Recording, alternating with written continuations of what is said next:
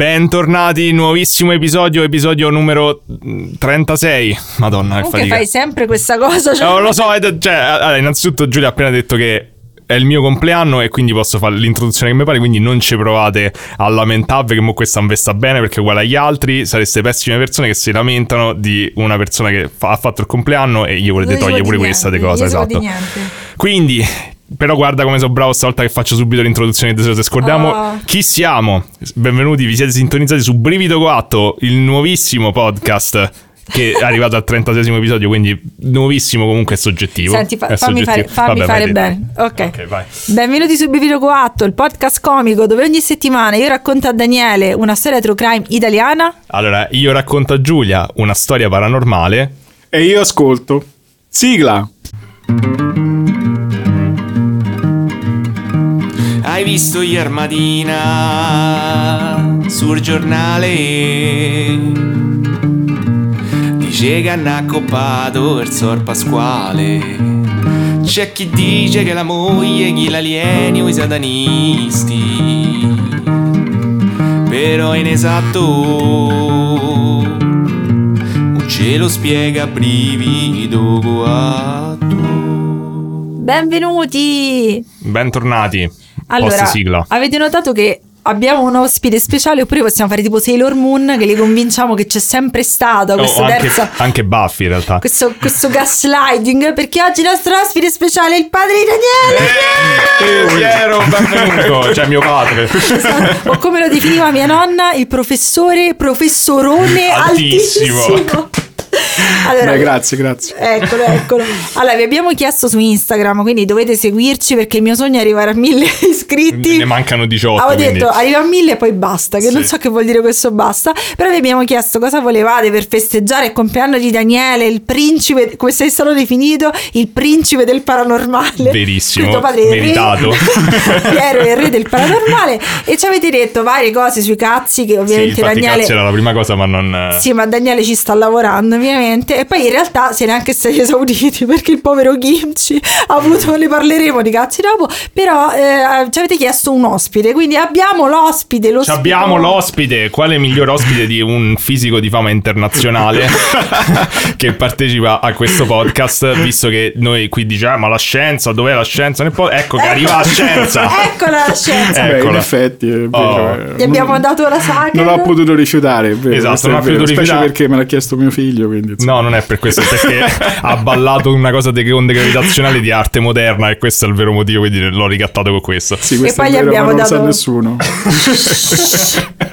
E poi gli abbiamo dato la Sager, quindi abbiamo fatto tutto, l'abbiamo trattato bene, le abbiamo dato la torta, adesso si lavora però. Quindi capito, gli ospiti li trattiamo bene. Se volete essere ospiti del nostro podcast, o siete mio padre, oppure non so.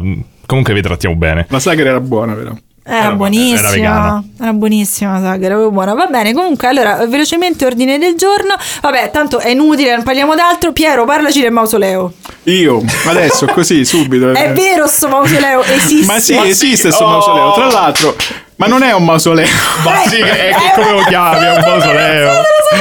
Ma È una, to- è una tomba di famiglia. È una tomba di famiglia. Ma Però come si di chiama la famiglia. tomba di famiglia? Che pure Napoleone diceva la mia è la tomba di famiglia, Ho è un capito, mausoleo. ma aspettate, quanto è grossa sta tomba di famiglia? Eh, Grozza. Eh, dieci posti. mi pare. Va bene, ma bello. eh, era eh, bella- signori. Non c'ha mo- grossi ornamenti, eh. Anzi, Ammazza, c'ha sarebbe- pure l'altare dentro comunque. Io- oh. Altarino, sì. Eh, ti è? Sei sicuro che c'è l'altare? L'ha No, appena sare- confermato. Ragazzi, eh, potreste anche visitarlo, insomma, non succede niente. Vabbè, settimana prossima andiamo a fare foto al mausoleo. Io, io No, sia ragazzi. messa agli atti, avevo proposto a Giulia andiamo a visitare il mausoleo. Ha detto: Ah no, perché non esiste, è inutile che ci andiamo. Perché fa come il CICAP che non vuole confermare le cose, semplicemente nega a prescindere. Senti, comunque, guardiamo la definizione di mausoleo su internet, perché secondo me non è un Non mausoleo. c'è bisogno di fare queste cose. Queste cose le fanno i miscredenti che stanno lì a cercare di minare le cose agli altri. No. Ora chiedo a mio papà se mi compra un mausoleo. Comunque il mausoleo avrebbe bisogno della mano di vernice nera sul cancello. ah, vai, eh. fa- Lo Quella è vuoi? un'ottima cosa. Ma che- scusa, non perché- abbiamo dei, dei governanti qualcuno che cerca un mausoleo che devo No, fare a mano. Scusa, Assolutamente se no. vuoi essere seppellito là, almeno di pittura di sto cazzo di cancello. In effetti Se non è un ci vedo un investimento, è un investimento. Eh, sì, Vabbè, un quindi investimento. esiste questo mausoleo. Eh, Sì. eh, esiste, Sì, sì. siamo sicuri. Chissà quante altre cose esistono allora. Tipo? Tipo gli alieni. Ah, cioè, cioè, è come se esiste Babbo Natale, esiste la Befana. Ma- è così. Insomma, se facciamo il rapporto tra il mausoleo e quello che è la tomba di famiglia, gli alieni e quello che, insomma, non verrebbero degli alieni granché belli, ecco. Vabbè, ma noi non abbiamo detto che devono essere alieni esattamente come la gente si immagina. Magari però sono alieni intanto- Mm, un po' scacini, ecco, cioè Alieni che gli serve- alienu- alieni- Sì, tipo che gli serve una mano di vernice pure a loro. Eh, una matrice nera. Nera o un altro Vabbè, colore. Eh, comunque il privilegio di questo podcast, cioè io non capisco se in una famiglia nobile che c'è tutte queste cose. Comunque io ce l'avrò un mausoleo. Io non ho chiesto, mo chiedo al mio papà se abbiamo un Eh, mausoleo. vediamo. Ma qui ci abbiamo tutti un mausoleo, eh. Infatti. No, questo sto seguendo, scusa. Lì è pieno tranne di me. mausolei, se vai lì è pieno di mausolei, molto più belli di quello Eh, nostro. allora, tanto. quindi cioè, eh, a, mausole- cioè, a Formello chiunque c'ha il mausoleo. Certo. Pratica, Cioè, quasi e quindi tutti non sì. sei speciale, sei un No. plebeo. Sono speciale rispetto a te. È ovvio che nell'alta società comunque sia Bellezza. sono normale. ma rispetto a te, eh, chiaramente sono molto superiore. Vabbè, comunque eh, mi dispiace se questo è il vostro primo episodio dove sentire tre persone che urlano su dei mausolei. comunque, velocissimo, eh, che novità, che cosa abbiamo fatto? Daniele, come sei stato festeggiato? E poi parlaci del pene del, del gatto. Sono stato festeggiato benissimo. Siamo quasi morti dopo esserci fatti tipo 15 km a piedi ieri. E s- eh, a un certo punto ho pensato seriamente che sentivo tutti i miei anni indefiniti, che nessuno sa qua- quali, 14, quali sono. 14. e, mm, e niente, il pene del gatto non sta benissimo. Però è in guarigione, È in via di guarigione, sì. Purtroppo c'ha avuto Kimchi una sorta di blocco urinario a stupide. cistite, Beh, sì, una cistite, cistite, dai, però per insomma fortuna. non. Sì, Però vedete, in realtà ah, sta parlando di cazzi. Sì, non paranormali, però. Non parla, ma volendo. Mm, eh, di- diciamo comunque sia non in situazioni normali, cioè mala- un po' malato, quindi Eh, Va bene, ok. Abbiamo parlato di mausolei, di piselli malati. Adesso possiamo iniziare iniziamo l'episodio. Eh, va bene. Tu, eh, papà, che dici? Co- Cominciamo? Cominciate, io sono curioso di vedere che cosa combinate Vai, vai, stavolta. bene, Ah, bene. Allora, prima voglio. Aspetta, no, scusate, devo fare un rant velocissimo. Eh, vai. Allora. Mi è stato segnalato che il cantante J-Ax, nuovo nemico del podcast, ha detto che non esistono podcast comici e comunque J-Ax, il tuo papà, non viene a fare podcast con te. No, perché- ecco. esatto. No, se mi chiedete Jax io comunque non ci vado, questo Oh, per è Eh, un sicuro. oh. attimo ho avuto paura di che stavi. Vabbè, comunque eh, eh, io ho cercato di ascoltare l'episodio, ma non mi è piaciuto. Però la cosa che mi ha fatto arrabbiare è che ha detto che chi, as- chi beve latte di soia non può ascoltare il suo podcast, dato che lo beviamo. Per- Pure te, Piero, lo bevi il latte di soia. Sì, lo bevo il latte di soia. Abbiamo- eh, quindi abbiamo ascoltato. esatto, quindi beh, bravo J-Ax. esatto. Ma chi è Jax? Questo io direi di finirla qui perché questo era il- il Andiamo avanti. Andiamo avanti. Però lo sai chi è Enrico Ruggeri? Ah sì, sì, Eh, lo conoscete, ok, sì. va bene, le persone importanti. Non Vecchio, chiediamo a più che tuo altro, padre. quelle vecchie. così. Non chiediamo a tuo padre cosa pensa No, di Enrico no, no. Ruggeri. Sono tutte nostre opinioni. Bene. Anche perché lasciamoli fuori dalle querele almeno dei genitori. Ma io non voglio essere querelato. No, vi levano il È quello che mausoleo. diciamo sempre pure noi. La vi levano il mausoleo, prima cosa. No. Vabbè. Comunque, inizio io. Eh, diciamo che Piero è principalmente per la parte di Daniele, del suo bimbo, è qui. Perché? Ah, no, ma io è se più- voglio di qualcosa non la posso dire. Eh, No, ma tu infatti si vuoi- guarda sta mettendo le mani avanti perché non vuole essere giudicata. A me mi piacciono un sacco le- que- quello che fa Giulia. sa? Oh, Eh, capito, che ma- io sono la preferita. Eh, Non ha detto questo. È ovvio che io sono la preferita. Va bene, allora oggi andremo a parlare, chiedo a entrambi, eh, del mostro di Merano. Ah, Tu lo conosci, Piero? no, non mi come? ricordo. No, Io speravo manco che- io. Neanche te lo conosci. Ma eravamo piccoli. Non lo so. No, perché lo devo conoscere? Ma ti ricordi che c'era il mostro di Bolzano, il mostro di Merano e il mostro di Firenze? Io mi ricordo solo Mostro di Firenze. Non ti ricordi gli altri? No. Vabbè, allora oggi andiamo a parlare del mostro di Merano. Boh. Ok. Siete emozionatissimi? Cioè, diciamo che allora, tra tutti i mostri, penso che quello di Merano è quello un po' più sfigato. Ma che so, i Pokémon. Penso sì.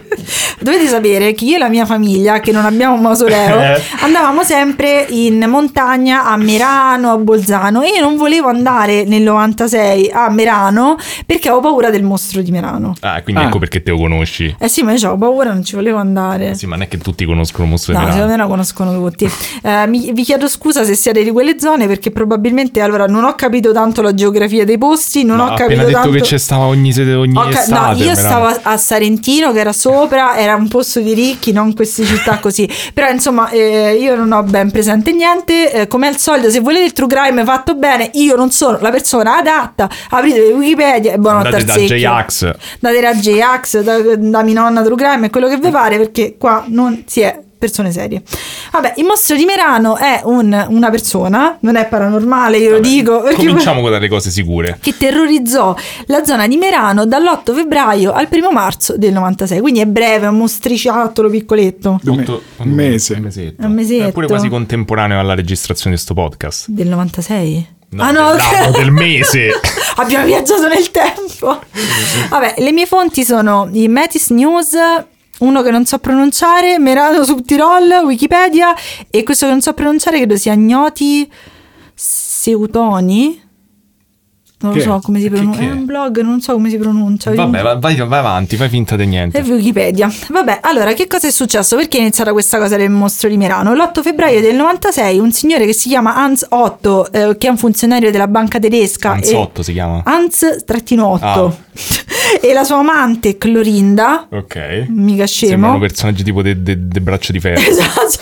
sono andati in vacanza a Merano e si stavano a fare una passeggiata perché hanno detto noi andiamo in vacanza a Merano, quello che faremo noi se non riusciamo a condonare e nel frattempo ci cerchiamo una casetta perché Otto qua s- c'ha i sordoni, sta andando in vacanza. A a un certo punto non stavo più a capire se stai a parlare di noi o del signorotto. No, eh, il signorotto è bellissimo. Allora, i- i- lo- no, dico, se Il noi, non, signorotto. se noi non troviamo il condono ce ne andiamo a Merano, andiamo da Ok. qualche altra parte. Però Otto e, e Clorinda stavano lì a Merano e hanno detto, sai che facciamo? Una bella cittadina, eh, se tu vuoi vai, vai in pensione ci prendiamo pure una casetta qua vicino. Ok. Eh, loro due non sono appunto, come dicevo, eh, sposati, sono amanti, però eh, sono- sembra che siano degli amanti proprio alla luce del sole, tutti sapevano che lui aveva l'amante. Quindi lui era pure sposato. Eh sì, era, c'era Ok. un'altra moglie. Eh, questa è la definizione di amante, una donna altra. Vabbè, che- non che lo so, me- a volte uno tipo capite in inglese dice lover, nel senso Ah. di una, non è una relazione stabile, ma Vabbè, diciamo che vabbè, diciamo Mm. che c'hai ragione. E i due stanno percorrendo la passeggiata d'inverno, che è una passeggiata molto famosa a Merano, che è il, um, il susseguirsi, il seguito della passeggiata del Passero, quindi intorno al fiume, credo. Ecco, se vivete lì, lo so, fate delle facce strane, non lo so. Comunque è, be- è bella Merano, è bellissima. sì, Giulia calpesterà ogni singola Sì, cultura e esatto. ogni Mm. luogo a voi Se caro. volete, voi potete fare un post di Roma dove potete dire come quel turista che era una mia amica gli ha detto che Venezia era dentro Roma. Lo potete fare, cioè a me non mi importa. E comunque stanno facendo una passeggiata e eh, sono le 7 di sera e loro due parlano italiano. Allora io dirò delle cose che voi poi potrete capire la psicologia del killer, secondo me. Quindi state attenti. Mm. Loro stanno passeggiando Eh. e stanno chiacchierando, parlano italiano perché lei è italiana, appunto, e lui è tedesco, Tedesco. però lui parla italiano. E a un certo punto si avvicina un uomo eh, con un cappello e un, un vestito scuro che spara in testa ad Otto. Ah. Eh, così. Eh, e che Ammazza. mm, Clorinda cade Ok. e poi di, di istinto va per andare ad aiutare Otto, che però poveraccio mi sa che ormai ci ha lasciati, e il- il criminale spara pure a lei Ah, Ci picchia. Aia. con una pistola calibro 22. Ok. Ok, vi dico. Arriva la polizia e iniziano a fare delle ricerche. Dato che loro sono amanti, cioè diciamo che l'inizio di questa indagine del mostro di Merano è un po' fuorviante perché si sono concentrati ovviamente per prima cosa sul movente passionale perché questi due erano amanti Certo, da erano quattro anni. amanti pure apertamente, ok. Però il fatto è che lui aveva una moglie e due figli, però la moglie non è stata perché era una farmacista e stava lavorando. Ok. E oltretutto sembra che lei, proprio tutti sapevano di Clorinda, non c'era problema. Non ti- Pure la abbiamo- moglie, quindi. Eh, dice, io l'ho trovato accettata in famiglia, quindi vabbè. Vabbè, quindi era proprio una relazione Cosa che- aperta, guarda, insomma. de- a casa nostra non succederà mai, quindi non ti puoi Va pensare. bene, ok. E la seconda idea era il- lo spionaggio bancario, cioè perché comunque il signorotto, il signorotto era un funzionario mica da poco della banca tedesca, Mm, però lui non sapeva niente, non sapeva un cazzo, cioè non era proprio la persona i- ideale chi? Il signorotto? il signorotto da chiedere Ok. i segreti bancari, quindi non c'è problema. Poi l'ha Dicono vabbè. ammazzato. Eh, Sì, infa- in effetti se gli volevi chiedere i Sì, sì, segreti. perché- sì, infa- no, magari diceva eh, non mi ha dato i segreti, ammazzo il signorotto. Mm, Vabbè, non vedo perché No, dovessi. pure secondo me è un po' No. Eh, tiratina. no, eh, appunto. No, no. Però, Meglio rigatto. che cosa succede? Il 13 febbraio un, re- un- un ragazzo di 24 anni che si chiama Luca, che è un imbianchino barra senza tetto, va dalla polizia e gli dice guardate polizia, io ho visto tutto. Mm, un buon inizio. Stavo sul sentiero a farmi una bella canna e ho visto... Ma scusa, non è senza detto. Vabbè, sono E scelta di senza vita. detto con le canne. Eh, ma scelta non- di vita. guarda, io non ho capito perché lui comunque, cioè, la famiglia aveva una casa, però lui non aveva la casa, però, non- cambia un po', però lui non aveva una ca- fissa di Vabbè, io d'altronde mi ricordo quando ho conosciuto una notte un, eh, un ragazzo rumeno che lavorava tipo. Dio, che faceva? Mi sa che faceva il falegname. Ha fatto il falegname. e Lui ha detto: A me mi hanno dato il TFR, mi pagavano tutto. Però ho detto: Ma che tanta estate che me la tengo, che spendo a fare i soldi in affitto? Vado a, vi- a vivere al parco. e- Quindi anche Oh, so ci sta. scelte. Vabbè, magari questo signor Luca faceva una cosa del genere. A Merano.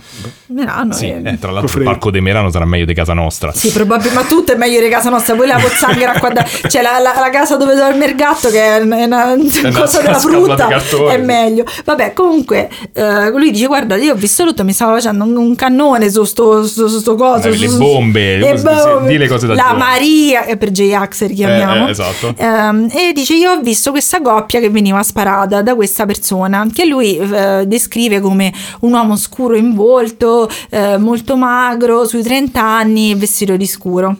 E Ok. dice che però, cioè, allora, questa storia è allucinante. Secondo me si vede che si stava a fare una canna perché ha detto- Sì, in effetti non avevo pensato che non, non te rende un testimone perfetto. Cioè, lui ha detto che gli ha, gli ha- ha visto questi che gli sparava e lui spaventato ha corso nel centro di Merano, dove poi ha rincontrato l'assassino. E gli ho però detto: poi- Oh, ciao! Eh, ha pensato di chiedergli una sigaretta. Ma- cioè, se vedo uno che spara a due persone. Beh, hai detto, dicevo, se no lo vado a dire alla polizia se non mi Eh, dà la se- sigaretta. anzi, dammene due. Dammene Vabbè. due. Oppure chiedeva la sigaretta a tutti, eh, tutti Eh, quelli può che essere. ho incontrato da lì a... Può essere, poi dice, oddio, quello che ha ammazzato... la-" Cioè, non ha chiamato la polizia, non ha fatto niente. lui ha fa- E continuava a rincontrarlo in questo Gli ho racconto. dato la sigaretta. E gliel'ha Mi, data? mi sa di no. Eh. Ah, eh, ah, beh, per questo l'ha denunciato.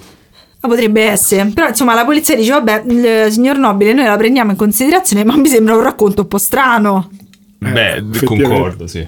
Il 14 febbraio per festeggiare alla grande San Valentino invece alle 21 a Sinigo che è un quartiere, una zona di Merano viene trovato, questa, questa cosa allucinante preparatevi, viene trovato morto nel cortile del suo maso che praticamente il maso era una- Eh, sì, vabbè, vabbè, un maso, è maso, di di Ma- è montagna. maso, Di maso solito di- si mangia maso. yogurt. Ma no. è una casa, cioè una specie di fienile Sì, però abitabile. dai, Una di solito sono casa, sì, sì, una casa agriturismi fa- dentro ormai. Sì, ormai sì, vabbè. puoi anche mangiare lo yogurt a caccia, pure a casa nostra si mangia lo yogurt. Sì, non ho detto che- Ma quindi a casa nostra è un maso. Ma no, Sì, la non definizione è di in maso. montagna, non è in montagna. No, è che mangi lo yogurt. la Ah, definizione di vabbè, maso. perfetto. allora sì. Quindi eh, se state mangiando lo yogurt, complimenti, casa vostra è un maso di montagna. Scrivete- fate una- un Airbnb e scrivetelo. Maso di montagna. Maso. Vabbè, e, mm, viene trovato morto un contadino che si chiama Um- Umberto Marchioro. Praticamente lui eh, lo trova, la polizia viene chiamata, va e pensano che sia una caduta. Dice: Sentite, regà, ma che lo dobbiamo pure fare l'autopsia? Questo è cascata è morto. Mm. Però uno ha detto: Sentite, ma diamogli, cioè, controlliamo di nuovo. E prende questi non si erano accorti che questo c'è un foro di proiettili in fronte. Beh, Beh, sarebbe beh, avete abbastanza. non so che- ma, ma perché le forze dell'ordine finiscono sempre a fare sta figura nei nostri podcast? Oh, io vorrei Sei che- tu che sei di parte. Sì, ma io stavo dicendo, magari gli hanno sparato, che ne so, sei tipo sotto un'ascella, e invece in fronte, cioè, proprio... Cioè, come fanno a sparare sotto un'ascella? Dice, In scusi, effetti. alza l'ascella. capita, capita. Eh sì. Se di non si voi che- sa mai. Magari che se a fa la doccia, tipo nei cartoni animati, ti lavi sotto l'ascella e ti sparano. No, Psycho, no, quando Eh, si tipo stava a fare la Psycho. doccia, alza l'ascella, pum. Oppure al posto della saponetta ti lavi con una pistola. Te che ne so. sbagli. Controllano il buco, cioè questo c'ha un, brutto, un buco di proiettili in fronte e dicono fateci vedere un attimo il calibro della pistola. Boom! 22. Anche lui 22 e quindi le, le vittime dei serial killer, se hai più di due vittime sei un serial killer, questa è la terza, quindi hanno detto a Milano c'è un serial killer. Perché Ok. Eh, la terza? Ah, perché Glorinda si è Ovvio. ammazzata pure quella. sì. Esatto, quindi... Eh, si eh, ricorda pure i nomi, è forte, eh. eh, ma Eh, mi io sa sto che- attento, sa. Mi sa che adesso li sostituisco. Vedi, eh.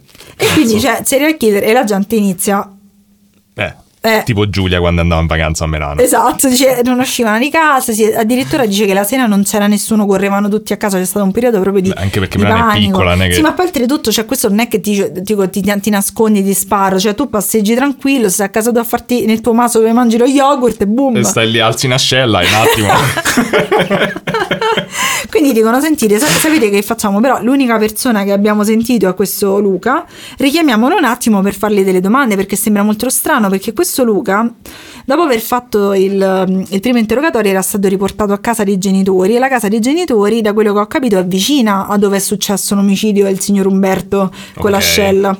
E, e oltretutto, questo Luca aveva dei, re- dei reati precedenti per possesso di armi, si drogava come un pazzo, quindi. Beh, Eh, sembra un buon candidato. Sembra di sì, e oltretutto si sono resi conto a un certo punto che eh, scu- non vi è tor- sembrato strano che era buio e questo ha visto perfettamente questo in faccia. Era pure fumato. Eh, ne ha Eh. pure fumato. Cioè dice che probabilmente questo non poteva vedere così bene questo tizio da lontano di spalle per dirti il colore della pelle, l'età e tutte queste Però cose. scusa, l'ha rifermato col pecchio di sigaretta. Eh, vai, non- Eh, quindi lo però non l'ha- riconosceva bene. eh, forse non l'ha visto da Ah vicino. ah. eh. Ah ah, ok. Vabbè, comunque... Eh. Risolto il caso! E allora è stato lui. no. E Loro, loro infatti lo hanno arrestato alla fine perché Mm. eh, due testimoni hanno- hanno detto che Luca ha detto un sacco di cazzate e un'amica sua, questo proprio prof- cioè, sugli atti è scritto Sì, così, certo. e un'amica sua ha detto guardate lui mi ha rubato la pistola di mio zio che usavo per procurarmi la droga. Ma va. Ma comunque eh, a Merano mi sembra che sono tutti molto sinceri quando parlano con È le forze vero, è dell'ordine. vero. Confermateci se siete di quelle zone. E loro si drogavano nell'hotel vicino, dice questa ragazza sempre, Ok. del- dove è morta la prima coppia. E oltretutto, appunto, eh, si scoprirà che lui era sporco di sangue. Pure. Cioè che questo Luca era sporco di sangue. Quindi dicono, sentire, il 22 febbraio fanno... Ti arrestiamo, continuano a interrogarlo, lo mettono in isolamento in carcere, però gli interrogatori dopo, probabilmente si era un po' rimesso in sesto, diventa un po' più lucido perché le storie che aveva raccontato con le sigarette, le cose, non si capiva No. un cazzo. Però, ovviamente, era troppo facile se era lui, no? Eh, no, immaginavo, infatti. Eh, perché mentre lui è in isolamento, il 27 febbraio, C'è un altro mese. un ragioniere, Fabio Vecchiolini e Yvonne, architetta, mandiamo un bacio agli architetti. architetti migliori. Ah, poi c'è una ragazza, è vero, una, una ragazza che ci segue che è architetto e voleva essere messa nel calderone dei creativi. Quindi noi amiamo gli architetti, amiamo le persone che fanno i condoni. Cioè, abbiamo anche un ragazzo che poda le piante nei campi. È cioè, abbiamo un vero, sacco di gente. bellissimo. Raccontateci cosa fate. Se mangiate lo yogurt, complimenti per il vostro maso. e insomma, loro stanno passeggiando tranquilli per il centro di Merano. E sembra quindi che il, il killer odia le passeggiate. Se passeggi, ti devo sparare. E questo e il killer uccide immediatamente Fabio e sa- va a ricaricare la pistola per uccidere anche Yvonne, architetto. eh, per uccidere Yvonne, però Yvonne scappa, dice: Col cazzo che rimango qua, aspetta che te Beh, carichi la pistola. Direi. Vabbè, come tipo appunto per recitare Sailor Moon, che lei fa tutte le, le pirouette tre quarti d'ora, si cambia, si veste, la gente l'aspetta. Che è No, sta io. cosa dis- con Sailor Moon oggi? Eh, non lo so, Mi me la piace. Eh, in mente. A me piace Sailor Moon. Quindi gli ha sparato un sacco di, di colpi. Perché Eh sì. se doveva ricaricare la pistola, gli ha sparato. Eh, oddio, potrebbe essere. che Forse ne- ha Non ci usato la, pi- la stessa pistola. Ah, forse non, non c'aveva tanti proiettili, non l'ha ricaricata prima. Eh, potrebbe essere, però. Strano. Ah, infatti è Infatti è strano.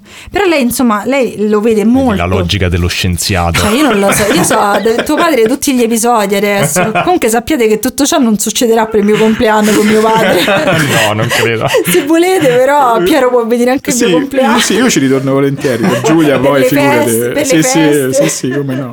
Anche se volete Piero alla vostra festa, cioè viene, fa l'animazione, è bellissimo. Sì, sì, sono bravo. Mio padre sarebbe detto serissimo, fa Giulia, ma che co- di che cosa state parlando? La psicoterapia. Vabbè, allora, praticamente eh, Yvonne se ne va e dice aspetta un attimo, però io, io lo guardo, cioè te lo ricordi se scarpi la morte perché questo non riesce a ricaricare Dice, no, un'arma. mi stavo a fare canne. Pure lui. No, speriamo di no. e quindi eh, la- lei riesce a vedere il killer e fa un identikit. Lei dice che è un uomo molto molto magro, molto scavato, di circa Ah. 40 E quindi, come diceva ragione il tizio. Ah, Aspetta, Ah. Aspetta, fammi pelle sentire. chiara, 40-45 anni ed era di Merano. Invece l'altro ha detto è uno straniero dalla pelle Ma scusa, scura. come fa a sapere che è De Merano? Ma infatti sì. No, eh. perché vedendo i colori, secondo lei Ma i dice, non colori- I è. colori dei I mirati. colori dei- dice, Ma "Mirano". no, dice- che c'hai i segni de... le, le tribù tipo le native americane. No, però dice che era di lì perché probabilmente, cioè di quella zona, perché Eh. non era uno straniero come ha Eh, detto l'altro. L'altro tizio. E quindi o Eh, sei straniero o sei Vabbè, native. era di Merano, non lo so, l'ho letto così. sì, basta, io me ne vado. Basta, Piero non va a nessun compleanno adesso. Oh no. E vabbè, Questo ti dicono- costa almeno un- due stelle su, su iTunes. È vero, è vero. Mi raccomando, lasciate le recensioni. e mh, comunque fanno un identikit perché questa volta c'ha Eh. più senso quello che dice lei. L'ha vista, era, gli hanno era, detto Cioè, è Demerano. 45 anni di era Eh. Merano. di Merano, è andata. E voi direte, però a questo punto l'altro tizio, Luca, lo scagionano. Eh, perché non è stato lui, no, hanno detto no, non siamo convinti, lo lasciamo comunque in carcere. Mm, beh, era Demerano sto Luca? Sì. E allora è un presupposto. Eh, No, però probabilmente, sai- Soddisfa uno dei due Eh, È requisiti un per essere... complice, è un complice. è buona- Però probabilmente è che volevano trovare un colpevole velocemente perché comunque tutta la città era terrorizzata e detto intanto lo Tra Mm. cui manteniamo. Giulia. Eh sì, Esatto. ma se quello ha fatto l'omicidio quando quell'altro stava in galera. Eh, pure secondo me lo dovevano In liberare. effetti, scusa, mi ero scordato questo dettaglio. Eh sì, per questo era scagionato automaticamente. Eh. Però hanno detto: no, non siamo convinti perché ha detto troppe cose strane. Forse pensavano che fosse, come diceva Piero, bravo Piero, un complice. Però, vabbè, noi intanto andiamo avanti e arriviamo a un'altra cosa allucinante. Il 29 febbraio la polizia, i carabinieri, chi vi pare, inizia a girare con sti identikit. L'hanno Ok. fatto Esatto. e iniziano a dire: Senta, ma lei questo lo conosce? E arrivano al salone Charlie, un barbiere che è di un certo Carl Anton. E gli dicono: Scusi, lei questo identikit, che poi. Ce l'avete visto identikit, non c'entrano un cazzo con Di esseri solito umani no. normali. E dice: Ma sì, questo è amico mio. Ho detto: Com'è amico suo il mostro di Merano? Dice, Sì, gli ho chiesto una sigaretta proprio ieri. tipo. Ha detto sì, ma è Ferdinand, è il mio amico d'infanzia, siamo andati all'elementare insieme, viene a tagliarsi i capelli ogni tanto, gira pagina Giulia. E la polizia sai che dice?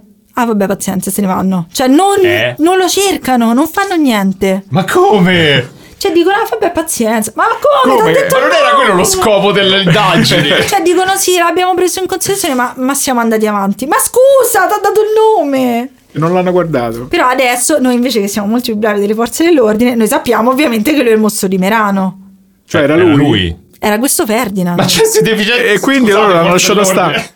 No, no, non l'hanno. Ora vedremo. Aspetta, ora vediamo come ci arrivano. Però diciamo che. Cioè, se io Madonna mi santa. vanno a vedere l'antichiettere, oddio, questo è il cipe, è proprio il cipe, è il gatto mio. Mi fanno- Vai, un eh, attimo- come ci sì, vabbè, ok, grazie, grazie. vai del- un attimo a del guardare. contributo. Comunque, parliamo del- di questo Ferdinand. Cioè, Ferdinand. quindi scusa, però per, per chiarirci, cioè, loro ti dicono: Lei ha visto questa persona? Se gli rispondi no, ti dicono ok, arrivederci. Se rispondi sì, ti dicono ok, arrivederci. Sì, praticamente sì. Dice che quindi ne hanno cosa preso dovevi dire? atto, però non hanno scavato nella storia.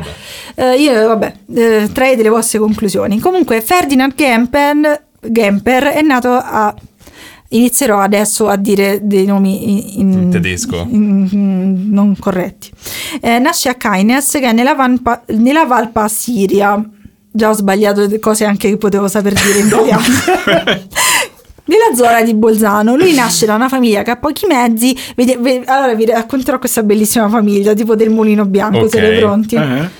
Allora, i- sono pastori e la madre si chiama Louise ed è schizofrenica Mm. o comunque ha gravi problemi psicologici e dall'altra parte il padre eh, Adalbert eh, è uno ho scritto uno stronzo, uno zozzone e probabilmente abusava dei figli. Olè! Ma dai!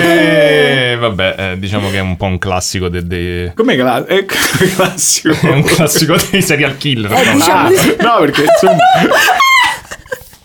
Stiamo facendo delle No, accuse. no, no, non erano delle accuse in diretta.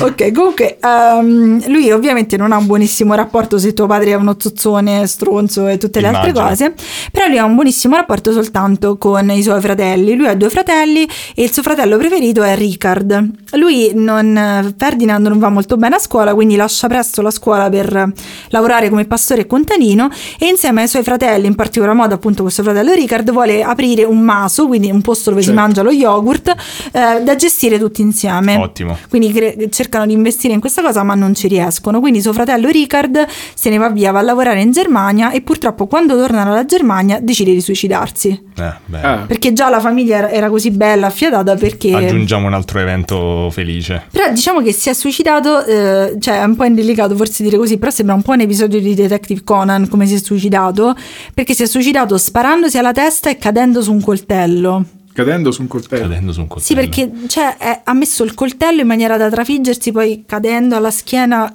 E, eh, però quindi lui rimane da solo eh, con la madre che sta così, il padre muore di lì a breve e lui si prende il maso Sì, che era quello di famiglia. Ok. E, eh, e nel frattempo, quindi, eh, per un breve periodo convive con la madre, che non deve essere facile se la madre stava così male. Lui inizia a lavorare in Svizzera e in Alto Adige durante l'estate, per poi tornare a casa durante l'inverno.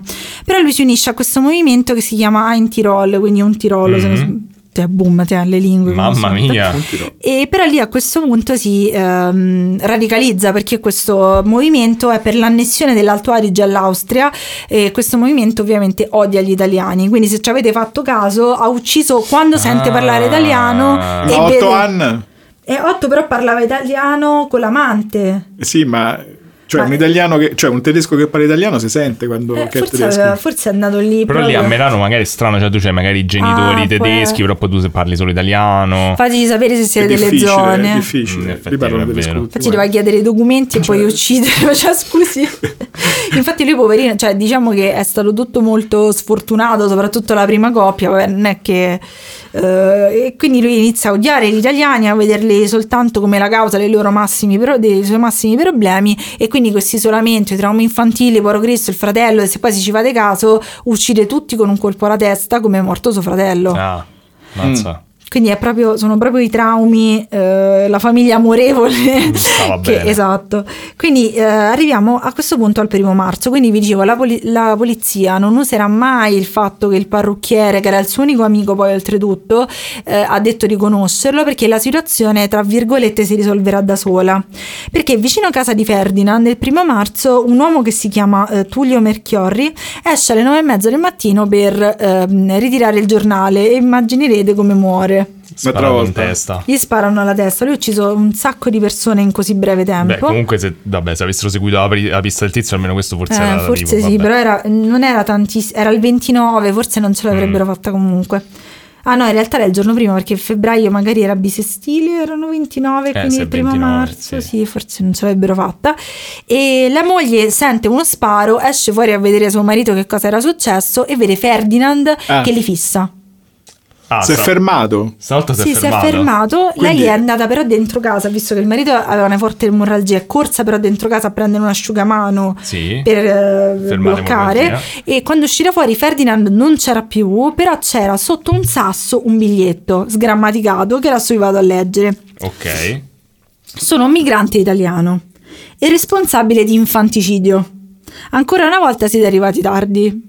Però, cioè, non ho capito, quindi lui fondamentalmente cercava, cioè ha detto sono un migrante italiano, ma non è vero, quindi... No, no, perché magari pensare che questo Tullio potesse essere scambiato per il colpo, non so che sia suicidato, magari, non lo so. E l'infanticidio come l'ha preso? Eh. Come l'ha tirato Eh, fuori? secondo me, sai che è, è tipo una specie di transfer sul padre, capito? Ah. Cioè, secondo me gli si è mischiato problemi familiari suoi, eh, violenza contro gli italiani, missione di uccidere gli italiani e tutto sto casino. Vabbè, mi sa- pare che stava proprio male, male. Eh, stava proprio male male. Infatti poi non, non vedeva nessuno e non interagiva con nessuno tranne che con questo parrucchiere che poi che guarda che culo l'aveva pure... mm, Vabbè. Quindi che cosa succede? Allora, eh, chiamano un'ambulanza per questo Tullio. Purtroppo Tullio muore perché gli ha sparato in testa, quindi era pure Certo. un po' difficile. Però una vicina di casa, sentendo il casino, chiama i carabinieri. E qui c'è un'altra cosa abbastanza drammatica perché il maresciallo dei carabinieri che risponde è un po' tipo film americano, I'm too old eh, to- for this shit, perché era, stava per andare in pensione. Ah, ok. Quindi decide di andare a rispondere a questa chiamata, però che cosa fa? Eh, Ferdinand nel frattempo si chiude a mangiare yogurt dentro il suo maso. Vabbè, che fai se no? Certo, e inizia a sparare all'impazzata, quindi purtroppo No, colpisce il uccide pure il maresciallo maresciallo. dei carabinieri. No, che in doveva la testa. pensione. Cioè lo, lo beccano in testa e riescono Pure a in tras- testa? Sì, e lo riesce a trascinare via per i piedi cercando di salvarlo, però purtroppo quindi uccide due persone in una mattina. Madonna. E la- a questo punto esiste una task force antimostro e alle 11.30 chiamano anche questa task force che ehm, avevano proprio creato per cercare di, di- di finire questa situazione di errore. Sentono un colpo di proiettile e vedono il maso che va a fuoco perché praticamente sentendosi ehm, circondato Si era ucciso. si era ucciso, che purtroppo è una cosa un po' comune nei serial killer che hanno una missione particolare o ideologia, quando si sentono così si tolgono Sì, sì, la certo. vita. Quindi la storia del... cioè eh, Merano in festa, vi- finalmente siamo liberi, è morto il killer, però è una cosa molto drammatica perché comunque si parla di anni di abusi, no? di una persona molto sola e oltretutto di- c'è- c'aveva proprio scritto al suo funerale non ci va nessuno, però Beh, era un po' da immaginavo. aspettare. Tranne il fratello rimasto e oltretutto però la cosa strana e che ancora non, non ho capito, non sono riuscita a chiarire, è che Luca, il famoso in bianchino, eh, conosceva Ah. Ferdinand. Mm. E sembra che forse per paura, cioè se lo vedi in faccia, lo conosci, lo riconosci, invece di dare identikit falsi non si capisce perché abbia agito in questo modo. Forse per le canne. E l'amica sua pure aveva detto un sacco di cazzate perché la cosa dello zio, tutte le cose che aveva detto Mm. per spostare, insomma, purtroppo con, con problemi di droga di, di mezzo non era una situazione chiara. Però alla fine. Chissà perché aveva parlato... Cioè Luca poteva pure non dire Eh, niente, no? infatti ho pensato pure Eh. io. Perché manca dire che c'ava- ci guadagnava dei soldi, forse voleva aiutare in una maniera un po', era molto confuso e voleva aiutare. Eh, effettivamente forse magari aveva paura di parlare perché sapeva che era stato lui, però magari voleva comunque stradare le indagini. Però è da- cioè, se, se ci pensate è più... Cioè, non, non provo tanto odio verso questa No, no, persona in questo quanto caso è amaro pena. proprio. No, è Sì. chiaro che è un disagio grosso. Poi, tra l'altro, se, se la madre è schizofrenica, può darsi pure che lui fosse. Mm. Eh, magari aveva comunque qualche psicosi perché Eh sì, sembrava uno... una Se Sì, non sì, ce eh. l'aveva gli hanno fatta venire perché, cioè, porca miseria, guarda quanto l'hanno... cioè, questa gente che fa figli per maltrattarli, non è questo il caso.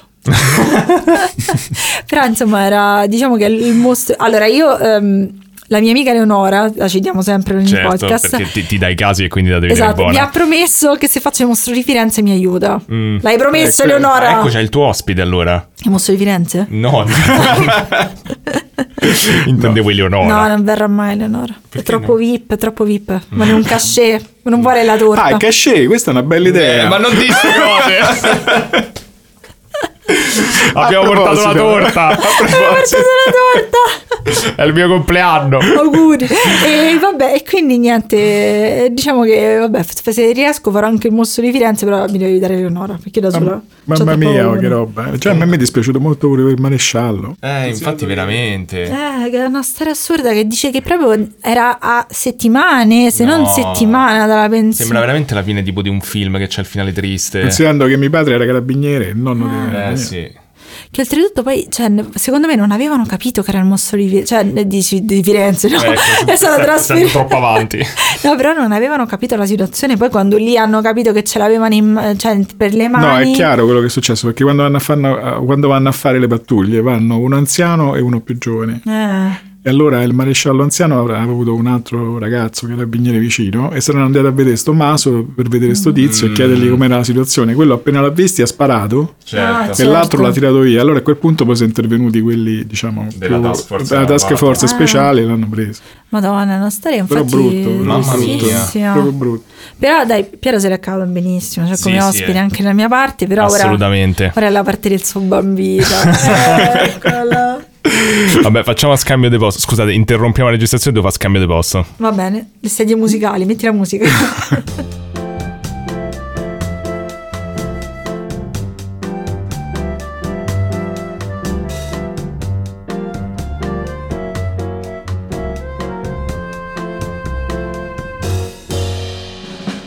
Ok, rieccoci, abbiamo cambiato posizione. Allora, stavo giusto dicendo a entrambi: non guardate i miei cazzo d'appunti. li fa così grossi. Oh. Ho capito, ma li devo leggere io. Non Ma gli dove stanno? appunti. Ah, Eh, Eh, vabbè, stanno io non qua. li vedo, Cioè, Eh, tu, tu riesci a non guardare questi Eh, sì, appunti? ma io non li vedo, io non li vedo, sono troppo lontano. No, lui non li vede, quindi sei solo te il problema. Io Oppure guardo- sta mentendo per leggere quanto gli pare. Comunque, non ho anche scritto il titolo apposta perché sapevo che Giulia poi leggeva il titolo. Io sto guardando- Ci ho messo due punti interrogativi. Stavo guardando il muro. Eh, ok, va bene. Ehm, allora. Eh. Allora, questa volta, questa settimana mi sono lanciato in una cosa veramente strana, più strana del solito. Addirittura. Sì. Mm. E più strana del solito, ma eh, ho iniziato perché mi faceva ridere. Ok. Ne sono uscito pieno di riflessioni interessanti invece. Spero che fare- farete questo percorso con me all'interno Mago di questo. Gabriel? No, non è il Mago Gabriel. Ah, allora, a- a- andiamo a parlare ovviamente di alieni, ma non, non come pensate voi, non neanche cazzi, non, ne- non come pensate voi. Ah, non potevamo fare cazzi e ospite Alie- contemporaneamente. alieni, del Wait. ma- alieni del mare? Alieni del mare, gli uso stai di... L'uso. No, no, no. Non è alieni nuove rivelazioni con tutte le cose 3D, con gli alienoni che si muovono. Carino. allora, la nostra storia comincia così. Siamo al sesto simposio mondiale di ufologia che si tiene a San Marino il 4 aprile del 1998. Delle persone salgono sul palco di questo simposio interrompendo le conferenze e salgono con uno striscione con scritto UFO al popolo. Ufolo. Ufo liberi. Liberi. Voi adesso la domanda che vi voglio fare è: avete mai sentito parlare dei Men in Black? È il film. Eh, beh, È il certo, film. Esatto, no? Ah. Ok, questi figuri strani no, che Aspetta, mi compaiono. hai fatto vedere agli anni nuove rivelazioni c'era ogni due secondi Il l'immagine vecchio no c'era l'immagine della telecamera di sorveglianza Esatto, col tizio, quello Eh, altissimo, vabbè. esatto. Va bene, tutti abbiamo sentito parlare dei Men in Black, ma avete mai sentito parlare dei Men in Red? In red. no. Eh. Oggi andremo a parlare dei Men in Red, movimento italiano. Movimento italiano. Ma tutto, tutto, la nostra Eh. storia comincia invece da un'altra cosa, una storia che si svolge principalmente in Spagna e in Francia. Amore, hai Negli capito anni il podcast 60 ho come detto funziona? che tutto comincia alla base, ok? Allora, adesso chiedo ad entrambi se conoscete questo simbolo. La mia previsione è che Giulia è sicuro no. Google è Google No, no. non è il simbolo di Google. Allora, la mia previsione è che Giulia dirà probabilmente no, mio padre potrebbe dire sì. ok però Ma lei- non lo so, ma che è? Fammi vedere. E mo te lo faccio vedere, ancora una volta leva non la l'ho testa messo. non si vede niente Daniele ah è la retromarcia E Non biasimo Giulia perché sembra in effetti il simbolo delle effettivamente marce. È vero, è è la vero. È vero. retromarcia Boh, no, non, eh, non mi... Ok. In particolare tra gli anni 60 e gli anni 70 in Spagna e in Francia, eh, diventa noto quello che viene definito il caso Ummo. Ummo. Ummo. Eh, che cos'è il caso Ummo? Praticamente in questi dieci anni eh, vengono inviate delle lettere a varie persone, in, in particolare in Spagna, ehm, che dichiarano di essere parte di una civiltà esoplanetaria andiamo bene Eh, di nome Ummita. Ummida e vai. ok E si chiamano eh, quindi o Ummiti o loro preferiscono essere chiamati Ummani. Umani. Ma dai! Umani. Beh, certo, perché rispetto agli umani, sono gli umani. Esatto, la loro, sto- la loro, mh, diciamo, quello che, che raccontano del perché sono sulla Terra è che sono, in un- sono degli scienziati di quest'altra so- eh, società e sono... Mm. c'è mai uno che fa un muratore comunque eh, cioè- No, ho capito, non è che te mandi i muratori su un altro pianeta che su Marte non ci manderanno i Ho muratori. capito, ma mandare pure persone normali, sono tutti scienziatoni. eh. Eh, stai insultando i scienziatori che stanno No, qua, io altri un prof- professori no, altissimi. lui è un professorone altissimo, è diverso da scienziatone. Vuoi mandare tuo padre su un altro pianeta? Beh, lui Eh, piacerebbe, volentieri, ma mi immagino. piacerebbe, certo, sì, sì, però non- non me ce mandano. Quindi no. compleanni, altri pianeti, dove volete? Sì, sì, chiaro, sì. cioè- Eh, Elon Musk, se ascolti, sappi che comunque è disponibile. Eh, eh, E sa, vede gli appunti, No, Giulia. stavo Comunque, guardando. guarda- eh sì, gli appunti, stai guardando, lo so. insomma, che fanno qua stu umani? Eh, allora, sa- praticamente sono degli scienziati che sono sulla Terra a fare le- le loro- i loro eh, rilevamenti, le loro studiarelli scientifici che fate, voi non lo so, siete che fate. Ma che ne so, dipende che scienziati so questi qua. E sono che Eh, devono- scienziati, scienziatoni, so, que- vanno lì e fanno la scienza. Ma non dovrebbero dirlo comunque, perché mandano lettere? Aspetta, mo ci arriviamo su sto, sto discorso, perché secondo me è la parte interessante del discorso. Ehm, comunque, l'affare Ummo vero e proprio comincia più o meno mh, secondo lo storico, perché uno storico ha analizzato questa storia, quindi questo vi fa capire pure che è abbastanza nota. E lo storico Mike, Mike Dash. mh, Dice che inizia il 6 febbraio del 66 a Madrid, quando praticamente l'ingegnere José Luis Jordan Pegna, eh, dice di aver visto un UFO con un simbolo con tre linee verticali e una orizzontale ad, Ah, è vero. a, lu- a luche, a luce. Ah, adesso ho capito qual è, perché... Eh, Sì, sì. Mazza che Che vista stava, che c'è. stava sotto la pancia del, dell'ufo. Esatto, esatto. Sì, sì, me lo ricordo. Perché sta la foto cosa. è famosa, infatti. Perché la foto è famosa, però non c'aveva gli angoli retti così, ma era curvo. era agli curvo, estremi. curvo, curvo, è verissimo, sì. Madonna, Hai guarda visto? Che, che- ma mi sento proprio cioè, in difetto qua. Esatto, in questo piccolo centro vicino a Madrid, quindi fa questo avvistamento. Ma Vedi, comunque era- ci vedeva bene o era grande la lettera? Ah, No, era sotto? grande, era, Era grande, grande, era, era grande. era una foto, è una foto famosissima. A quei tempi ero ragazzo, quindi mi impressionò sta cosa. Dato che internet a formello, perché è tutta assorbita dai mausolei, va lenta, non, non te lo posso cercare Cioè, adesso. Internet dentro la tomba. È perché così puoi navigare più velocemente e ti serve l'informazione. Potremmo pure mettere. Eh, vedi, infatti, magari and- andrebbe più veloce. Ehm, Comunque, ehm, poco tempo dopo di questo avvistamento a Madrid, eh, l'autore di un libro non specificato riceve pare- praticamente parecchie foto dove appunto ci sta da una busta anonima dove si raffigurano queste foto di quest'UFO eh, simile a quello descritto da Pegna con sotto questo simbolo. Ok. E, e praticamente nel 66 e nel 67 ci fu sta prima ondata di lettere indirizzate principalmente, però non solo, a un certo Fernando Sesma Manzano, che era un funzionario spagnolo di Stato. Ehm, Secondo la, ris- la ricostruzione di questo storico, questo Dash, praticamente poco setti- poche settimane dopo l'avvistamento eh, di prima, eh, sto Fernando riceve alcune lettere dattiloscritte però, Ah. eh, dove praticamente si-, si diceva che provenivano da questa razza extraterrestre originata dal, dal pianeta Ummo. Che scrivono con la macchina a scrivere. C'è sta anche la spiegazione a questo miscredente, c'è tutto Perché qua. le altre erano scritte a mano? No, no, erano quasi tutte scri- dattiloscritte. Ok. Mm. Eh, Ci hai fatto intendere che questa fosse speciale di lettera. Non ho fatto lei, come l'ho fatto intendere? Non è della- vero. Bocca della verità. Non è vero.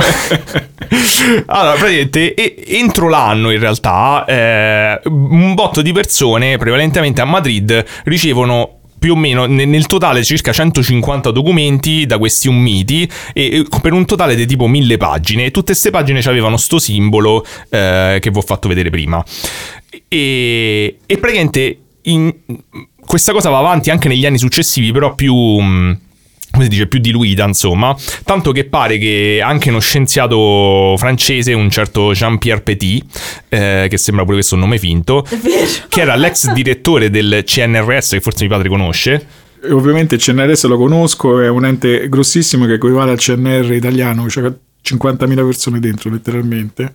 E essere il direttore del CNRS non è possibile, cioè è un- sarà un membro oh, di... dice che era l'ex direttore, dice, lo dice lui, Chi lo dice? è lui stesso. Ma ci avrà vari livelli, cioè insomma... oh. Eh, stiamo pure a parlare degli anni Quelli- 60, il CNRS però. eh. cioè, c'è un presidente, non c'è un direttore, quindi... Ah, se fosse il presidente. Eh, vabbè, magari è tradotto male dallo spagnolo, era il presidente. Ma è spagnolo questo qua. Era Francese. francese, però delle- gli articoli la maggior parte sono spagnoli che parlano di Ok. questa cosa. Si può guardare perché i presidenti del CNRS sono noti. Ecco, subito arriva lui a voler verificare Io le lo cose, conosco, madonna. oh. sì. Scusa, ma l'hai invitata apposta? No, lui deve stare qui e Ah, Io li dire che va conosco eh, bene. cioè, le gente del CNRS, li conosco bene. Eh. Cioè, qui il Eh, cuore cavolo. di Daniele si è spezzato. Hai invitato il papà per farci dire che è bravo. cioè. Se comincia così adesso, vedevo dopo che succede perché qua. Vabbè, Vabbè, comunque. CNRS, lo conosco bene. Cioè, Vabbè, ho capito, ho capito. Poi Mi verificheremo. conosci? No, ok, verificheremo, va bene. Eh, i colleghi del CNRS che posso ho dire. capito! Yes, dai, telefoniamogli adesso. Guarda, mo chiamo... Non lo so, devo fare qualcosa. No, non devi fare niente, va, de- va bene così, a posto. Allora. Praticamente, eh, malissimo. comunque, questo Jean-Pierre Petit, Eh. da verificare che fosse un ex direttore del CNRS, dichiarò di aver utilizzato in parte questo materiale ummita per delle ricerche che stava facendo private, credo. Ok, che anno era, scusa? Era il eh, 60. 67, credo, o il 68, là Ok, intorno. ok. Lì c'è scritto 67. E tu come lo fai a sapere, visto che non dovevi leggere gli appunti, che te ridi? Daniele oggi impazzisce. che te ridi! Ah, l'ha cercata lui. Eh, Eh, non è calla. Lo sapevo che questi due si coalizzavano, era finita, due Ah, beh. contro uno. Sì, sì, con Giulia mi colizzo un po' volentieri. Calla. allora, praticamente l'affare Ummo riceve un sacco di impulso dopo che eh, c'è un avvistamento con il simbolo Ummo nel 67 eh, in Spagna, in un paese che si chiama San José del de, de- Valdre- Valdrassa. Ero partito bene, poi mi sono spento dopo. Vabbè. Dove è scritto? Eh, eh, non devi guardare, non fa niente. Ehm, praticamente numerose persone, questa cosa è interessante, avvistano questo UFO col simbolo ummita sotto e vengono pure interrogate dalla polizia, le rintracciano tutti i testimoni. Eh, da- non sono riuscito a trovare il numero, ma da- leggendo intorno, insomma in giro mi sembra di aver capito 5-6 persone, comunque eh, indipendentemente vedono sta Sono cosa. tante poi. Eh sì. E praticamente, secondo Dash, però, eh, in pochi fuori dalla Spagna si interessano a questo fenomeno. Ma come? Scusa, cioè hanno visto l'uvo col simbolo sotto. Eh, lo so, però pare che le fotografie che erano state ricevute fossero un po' sospette. E praticamente queste comunicazioni che venivano, insomma, nelle lettere. Non lo sto guardando, sto guardando un po'. Sto guardando la tastiera. Queste comunicazioni delle lettere, eh, per quanto sofisticate, mh, non è che contenevano delle informazioni che potessero essere mh, non, non provenire dalla Terra, insomma, quindi sta cosa li lasciava un po' perplessi o comunque, secondo me, gli americani hanno un po' rosicato del fatto che non era un caso loro e vedremo che sta cosa non è totalmente non collegata al discorso che faremo oggi. Ehm, comunque, nel eh, 93 eh. praticamente la... mm, l- l- Diciamo che l'ipotesi bufala, insomma, prende un po' corpo perché Pegna dice, confessa che ha scritto lui le lettere. Ma comunque, Come ho scritto lui? vabbè, ma questi sono dettagli che mo non è che stiamo a guardare. Ecco perché hanno tolto la figura del presidente supremo di quella cosa, perché questo è cazzaro. Ah, Hanno quelle No, rapidine. non è lui, non è lui. Scusa, Pegna è scusa. il- quello originale Eh. che era il primo che dice di aver visto il, il Ah, UFO. quindi lui si è inventato, cioè però ha fatto pure il fotomontaggio però. Allora, il Eh. punto è questo. Perché ne stiamo ancora a parlare oggi? Perché lui dice di essersi inventato tutto, però la gente che poi ha studiato il caso, perché questa cosa è uscita fuori nel 93, ehm, comunque aveva studiato il caso già per più di dieci anni, non è convinta. Perché lui non ha saputo spiegare delle cose che non era chiaro come lui potesse sapere, perché poi vedremo che in questi documenti ci stanno cose comunque sia di sociologia, di filosofia, di metafisica, e lui mm, sembra che manco fosse totalmente convinto. C'è una. Quindi uno potrebbe dire, vabbè, ma qual è il, mo- il movente, eh, diciamo, da parte di sto, mh, de- de sto Pegna per mentire allora, no? E dire che era stato lui. Ci sta una cosa controversa. Nei messaggi di questi Ummo c'è sta fondamentalmente scritto: non dovete. eh, non parlate delle cose che vi stiamo dicendo. C'era scritto Liban suo, vedete. Trovate bonifico questo. Non c'era scritto Liban. Questi Ummo dicevano: eh, Ci sta bene, se ne parlate. Abbiamo visto che voi ne avete parlato con la stampa delle lettere che vi abbiamo scritto.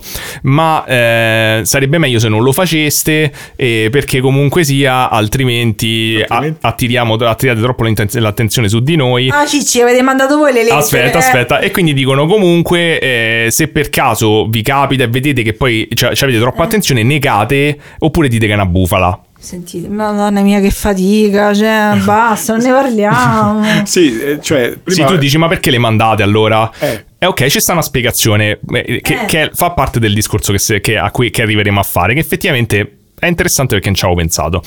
Ehm, Cioè? eh, mo, aspetta, mo, non è sempre paziente, mo ci arriviamo, Eh, sono bisogna, paziente. eh, bisogna buildare qua perché c'è un sacco di roba da dire. Eh, comunque, nel 2002 invece, uno scienziato francese riprende ancora il caso E sotto basta, eh. lo... hanno detto che sto cazzando.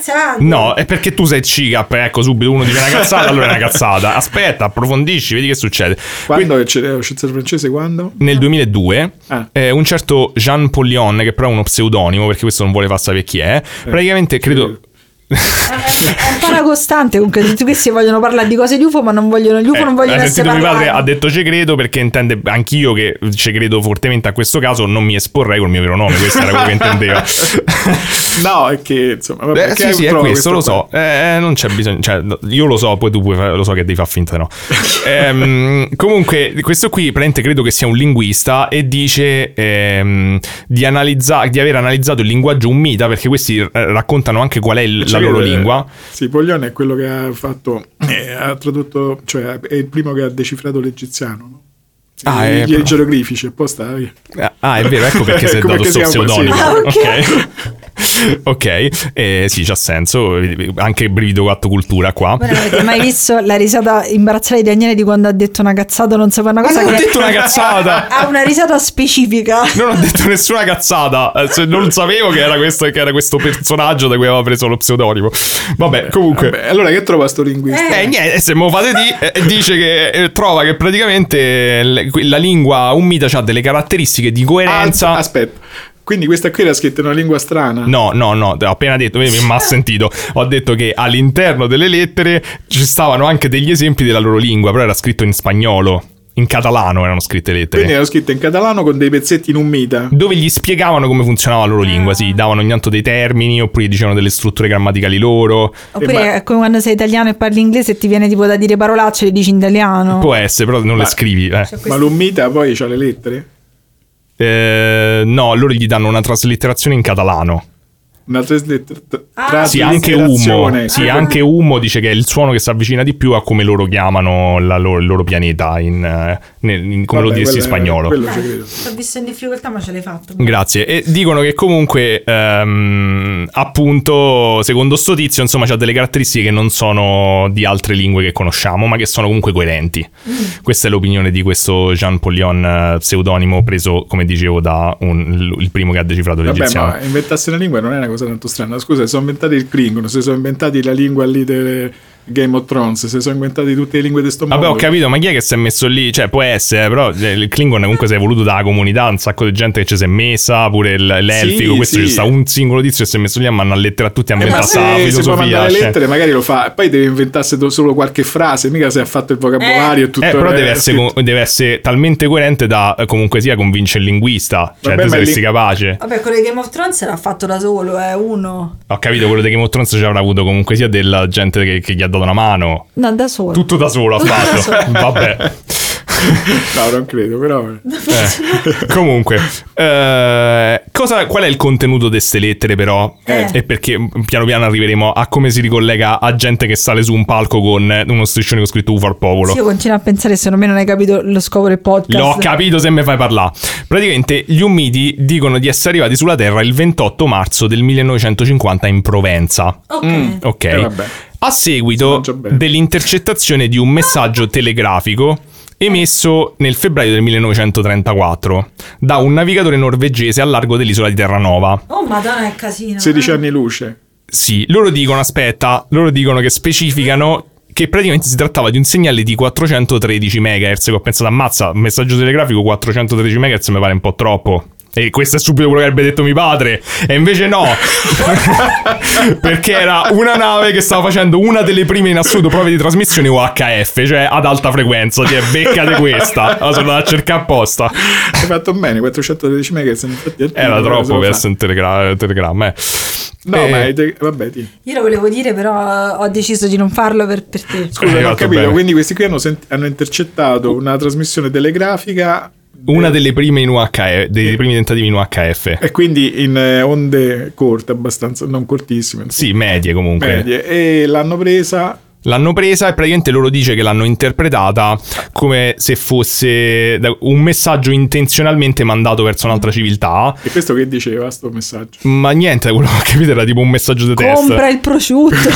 Era un messaggio Oppure morse. tanti baci, arrivo domani per stop. Una cosa del e quello genere dice, era. Vabbè, dice arrivo domani e allora dice allora Veniamo." veniamo.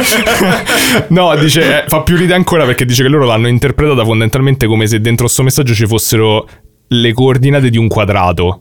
Tanto che praticamente nella lingua umida hanno chiamato la Terra come tipo quadrato luminoso, una cosa del Bella genere. questa, le Vabbè. coordinate di un quadrato. Sì, ha detto che se- hanno pensato che tipo gli stavamo a mandare, come poi effettivamente abbiamo fatto con la stele, quella del 16 là, come si chiama. Nei loro messaggi Eh. dicono che praticamente il pianeta Ummo, informazioni per lo scienziato scetticone qua, Eh. eh, di- è distante circa 14 anni luce dalla Terra e, E vai. orbita intorno ad una stella che si chiama Yumma.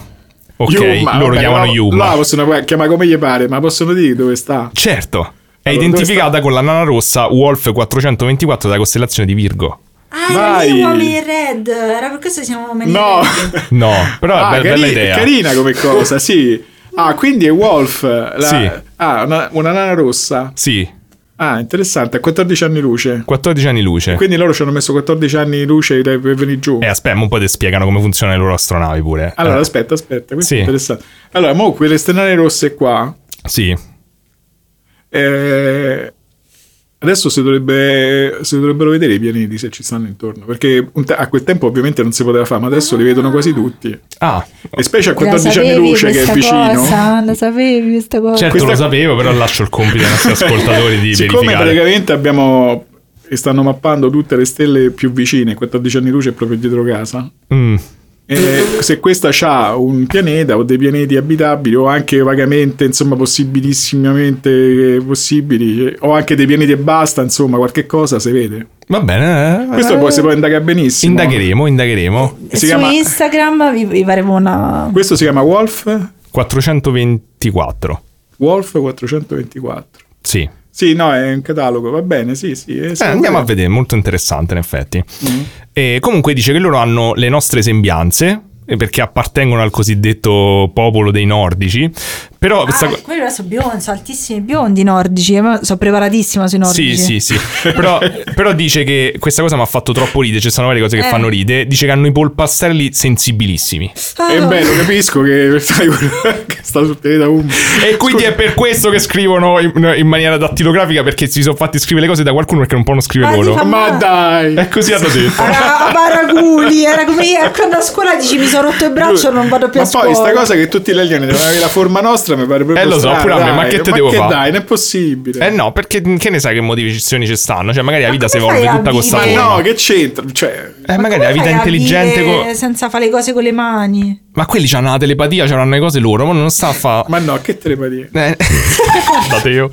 Allora, praticamente. Oh, No, Oh, mi ci hai chiamato te. Eh, lo so, solo voi ascoltatori potete capire. La- Lasciate perdersi due, ascoltate me. In una di queste lettere, gli ummidi dicono che una delle prime cose che hanno trovato appena sono eh, atterrati sulla Terra era una pagina del quotidiano Le Figaro smerdata. Ma che sei a dire? Eh, perché qualcuno ci sarà pulito il culo e, e l'aveva lasciata. Eh. Ma ripartite, correte, andatevene a casa. Questi vengono sulla terra e dove atterrano eh, la prima una cosa. latrina. No, era nel nel bosco, era nel bosco, qualcuno l'aveva lasciata lì. Eh, Ma Forse- dai. Però a me sembra no, uno... perché inventate una cosa del Eh genere? no, ma secondo me è uno che Ma odiava perché quel le Figaro? quotidiano. Appunto, perché le Ah. Figaro? Cioè, cioè- Che ne so, perché stava in Francia e quello c'era, come dici, per care pubblica, perché quello c'avevi, ti era comprato Mica è quello. l'unico giornale francese, a parte che Ho capito, co- non è che ce ce n'è uno in particolare che usi Però come posso- carta posso dire igienica. Ah, una Non lo so. cosa, io non mi sono mai pulita il sedere col, col ma tu non vai nei giornale. boschi la mattina. Ho capito, però No, ma se secondo uno me voleva nei scomodo. boyschi se la porta la carta igienica, non lo so. Ah, magari è una, una cosa occasionale, che ne so, Sì, io, non ah, è che allora sei uno sta lì a organizzato. leggere- io sto leggendo il giornale nei boschi e a un certo punto... No, sei uscito, hai detto, allora sono Allora, i boschi. ah, Ecco no, adesso perché- Ah, sei uscito, ecco sei uscito perché la dicendo gente- oggi compro il giornale, vado a vedere, compro le Figaro, ah la la la la, poi vado Eh, nei e poi boschi. dicevo, mi scappa ma che c'ho il giornale. Ecco perché Che la pagina gente era? legge il giornale mentre prima. caga. Ma io non mi- a me, cioè, tu hai me, ti sei mai pulito il sedere con un giornale? Ancora, no. Però secondo me è scomodissimo. E ho capito, ma che Sì, devi è fare se stai in scomodissimo. mezzo al Ma bosco? te c'avevi il, il compagno di classe e se l'è pulito con un flauto il sedere. Ah. Eh, Sì, questa è per un'altra storia per i nostri ascoltatori in futuro. Comunque, ah, madonna, è fatica. Con un flauto. Sì, con un flauto. Allora- Io Dio pensavo mio, di fare la che puntata ma- super seria. Ma qua. scusate, ma come fa? Vabbè, lasciamo perdere. Gli ho chiesto pure io, non me l'ha saputo scrivere. Non Ah, è ok. questo il tema della puntata. Non l'ho visto mentre lo faceva. Ah no. No, allora. Comunque, prova per tutti i super scettici che ah, gli ummidi non esistono, eccetera. Descrivono alla perfezione questa pagina di giornale. Ho capito, pure te la c'è. Cioè, scusa, Eh, basta eh, che Non voglio sentire, non voglio sentire n- n- nessun come? tipo di obiezione. Eh, Ma l'hanno toccata con i loro polpastrelli da principesse. e Eh, poi appunto dico poi Eh, Se l'hanno descritta alla perfezione, vuol dire che è tutto vero. Vabbè. Basta. Eh sì, certo, ma Questo è Andiamo- quello che andiamo dicono. avanti, andiamo avanti. Comunque, ehm, diciamo, dicono delle- danno delle informazioni sul loro pianeta. eh, Dicono proveniamo. allora di eh, dici un po'. Eh, mo sta di, eh, un attimo. Allora, proveniamo da un astro solidificato le cui caratteristiche geologiche esterne differiscono alquanto da quelle della Terra. Eh. ok. Il fonema tipico con cui designiamo il nostro OIA, che è come li chiamano il loro pianeta, si può descrivere con l'ortografia in idioma castigliano ummo. E lo Eh, vabbè. sappiamo. Eh, la sua morfologia si può assimilare ad una ellissoide di rivoluzione i cui raggi sono raggio massimo 7251, virgola qualcosa per 10 alla terza metri, Eh, raggio minimo 7000 per 16, 10 alla terza metri. Eh. Ma tu lo sai. Cioè, chilometri Cioè, ma chi è sarebbero. che Sì, del pa- ho del- capito, tu lo scrivono sai- 10 alla terza. Vabbè, che devo dai, fare? mo, eh, va avanti. Ma tu della Terra le sai queste cose? ma sì, dai. Ho ma- capito, ma sei uno scienziato che va su un altro pianeta Ho saprà capito. almeno. Ma aspetta, lui aspetta, sa fammi, poi. fammi sentire, sì. Eh, Lo so. la massa globale di Eh. M Ummo è 9,36 per 10 alla 24 kg. Non si sa perché usano Più queste cose. piccola, vabbè. Eh, poi dice l'inclinazione rispetto alla normale del piano dell'ellittica è di 18 gradi 39 primi e 56,3 secondi. Soffre di una variazione periodica di mm, 19,8 secondi sessagesimali di arco. E vabbè, tutte le cose, insomma, vabbè. Ma senti poi, i tre, eh, eh, lui dice che nelle storie delle rivoluzioni, rileggi un po' quella parte lì. Sì, dice la sua morfologia si può assimilare ad un ellissoide di rivoluzione i cui raggi sono. Ah, e, e da due raggi? Due raggi, minimo e massimo, che questo è quello che ho detto prima. sì. Vabbè, eh, eh, ridilli un po', scusa. Allora, 7251 eh, per 10 alla terza metri e Sì. 7000, il minimo è 7016. Ok, vabbè, no, è una cosa possibile, sì. Ok, poi dice accelerazione di gravità 11,9 metri al secondo quadrati. Sì, è come la Terra più o meno. Quasi 9,8 sì dai. Rotazione sul proprio asse 30,92 ore. Che noi misuriamo in ui ui. Eh, dove 30,92 è uguale a 600 ui ui. Che equivale a un xi. Eh, vabbè, abbiamo capito. Questo sei poi, un- se lo può inventare chiunque questa cosa. eh. Eh, vabbè, sì, ho capito. Pure, mi posso pure inventare altre cose. Quindi però questo non è qui, che vuol dire secondo sono lui, è false. un pianeta solido, perché non tutti i pianeti Sì. sono solidi, no? Sì, sì, certo. È un pianeta solido di massa circa quella della Terra. Esatto. Cioè, eh, il fatto che sia nell'istria di rivoluzione, quello è normale. Sì, però Quindi dice che è un, so- un astro solidificato, sì. Ma è, è un pianeta solido. Sì, sì. Eh, e non tutti i pianeti sono solidi, quindi se c'è un pianeta solido, Si dovrebbe vedere, dici. sì, sì, sì. abbastanza. sì. Eh, vabbè. Comunque, sulle navi, eh, invece dice che il profilo di una nostra Uewa, Mm-hmm. Uewa. che sarebbe la nave, Tutto uewa. Sì. sì, non necessita... Uh, uh, wow. Oh, eh, eh, ok, ha pure suonato la batteria, mi pare. Eh, il profilo della nostra Wewa non necessita di adottare le forme che nella tecnologia aeronautica terrestre mostrano un elevato coefficiente balistico. Cioè, Forme, stanno allo spazio. forme ogivali, eccetera, però ma si muovono pure qua. Eh, Io non l'ho visto. la cui snellezza è necessaria per raggiungere grandi velocità nel seno di un fluido viscoso. E siamo d'accordo. sì. Ok, ciò è dovuto al fatto che la nostra tecnica di spostamento è radicalmente diversa dagli embrionali metodi usati nel pianeta Terra. Vabbè, dite qual è sta tecnica Eh, di Eh, spostamento. lo- lo di- un attimo. Lo spostamento nella sua traiettoria più ampia si verifica in una cornice tridimensionale diversa da quella che ci è familiare nel WAM Vabbè, Cosmo. queste sono tutte cose. Le nostra base di propulsione, oltre a differire da quelle conosciute da voi, gode di una capacità energetica superiore a quelle previste nei, nostri futuri programmi, nei vostri futuri programmi Vabbè, spaziali. questa è Un po' tutta paragu- fuffa, è eh, un po' tutta fuffa. paraculla. eh, mo è fuffa, eh, uomo È vuoi tutta che tu fuffa, venga dice a te. niente, Eh, dice dice niente. che non è quello che dici te. E Eh, vabbè, sì, capirai, c'è niente a dire. Ah, io so tanto paraculo e riesco a fare Ma l'astronave no, ma ha detto bellissima. tipo non ve lo posso dire perché è troppo Eh, complicato, voi non ci siete arrivati. no, il punto è che non te lo fanno dire, non te lo dicono, non te lo dicono, E cioè. allora eh, state, cioè, è inutile che sta a fare tutta questa storia di ah, io so- sto nel coso Sì, tridimensionale. ui, ui, ui, ui. Comunque, Che oui, oui. comunque, L'episodio sarà lunghissimo. Madonna, Eh, siamo manca a metà degli appunti. Ah, sì? Sì. Ah, beh. allora, in queste lettere gli ummiti parlano di tutti gli aspetti della loro vita, ok? Della religione, non ve li so di tutti, della religione, Ma la a me piaceva il metafisica. motore, non ti dicono niente su come fa. Te l'ha detto, non, sta- non viaggiano nel nostro Ma spazio che vuol dire che non tridimensionale. viaggiano? Non via- Dicessero, dicessero qualcosa, che vuol dire non Madonna, guarda viaggiano? sti scienziati fissati con sta- questo cazzo di materialismo. Non viaggiano nello spazio Raga, Vanno col convenzionale. pensiero. Allora, a una certa ora ognuno se ne andrà a casa sua. Andiamo andare avanti, qua non si ci Oh, dai, solo un'ora e otto. Allora, Dai, Dani, agile, agile. Vabbè, ma c'era- non so io che devo essere agile.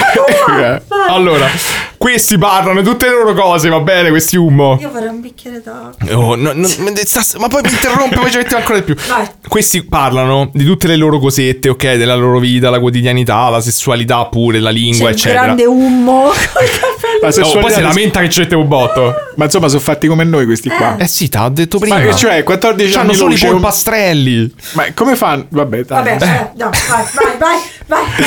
Ma C'è pure parlano. 5 dita c'hanno questi. Sì, Eh. parlano in particolare del sistema politico. E vai. Ok, e dicono che praticamente loro hanno conosciuto varie forme di governo, ma Eh. che quella attuale è una forma che loro definiscono socialista. Quella che c'hanno adesso, loro. Quella, quella che hanno adesso quando scendono sulla Terra. Eh, E vabbè. Ok, quindi praticamente con il fenomeno U- U- Ummo e probabilmente anche per gli anni nasce una cosa molto di nicchia che è l'ufologia marxista. che è Ah, ho quello di cui capito. andremo a parlare oggi. Ah, sono- quindi sono uno molto dice- stanca. Quindi Eh, noi raga, quando ho facciamo... detto i puffi non ero lontano. No, non No. eri lontana, ecco perché Man in Red. Ah, quindi questi qui Quindi vengono... No, per... Ah! Perché sono marxisti, capito? Sono marxisti. Marziani marxisti. Marziani marxisti, figo. Bello.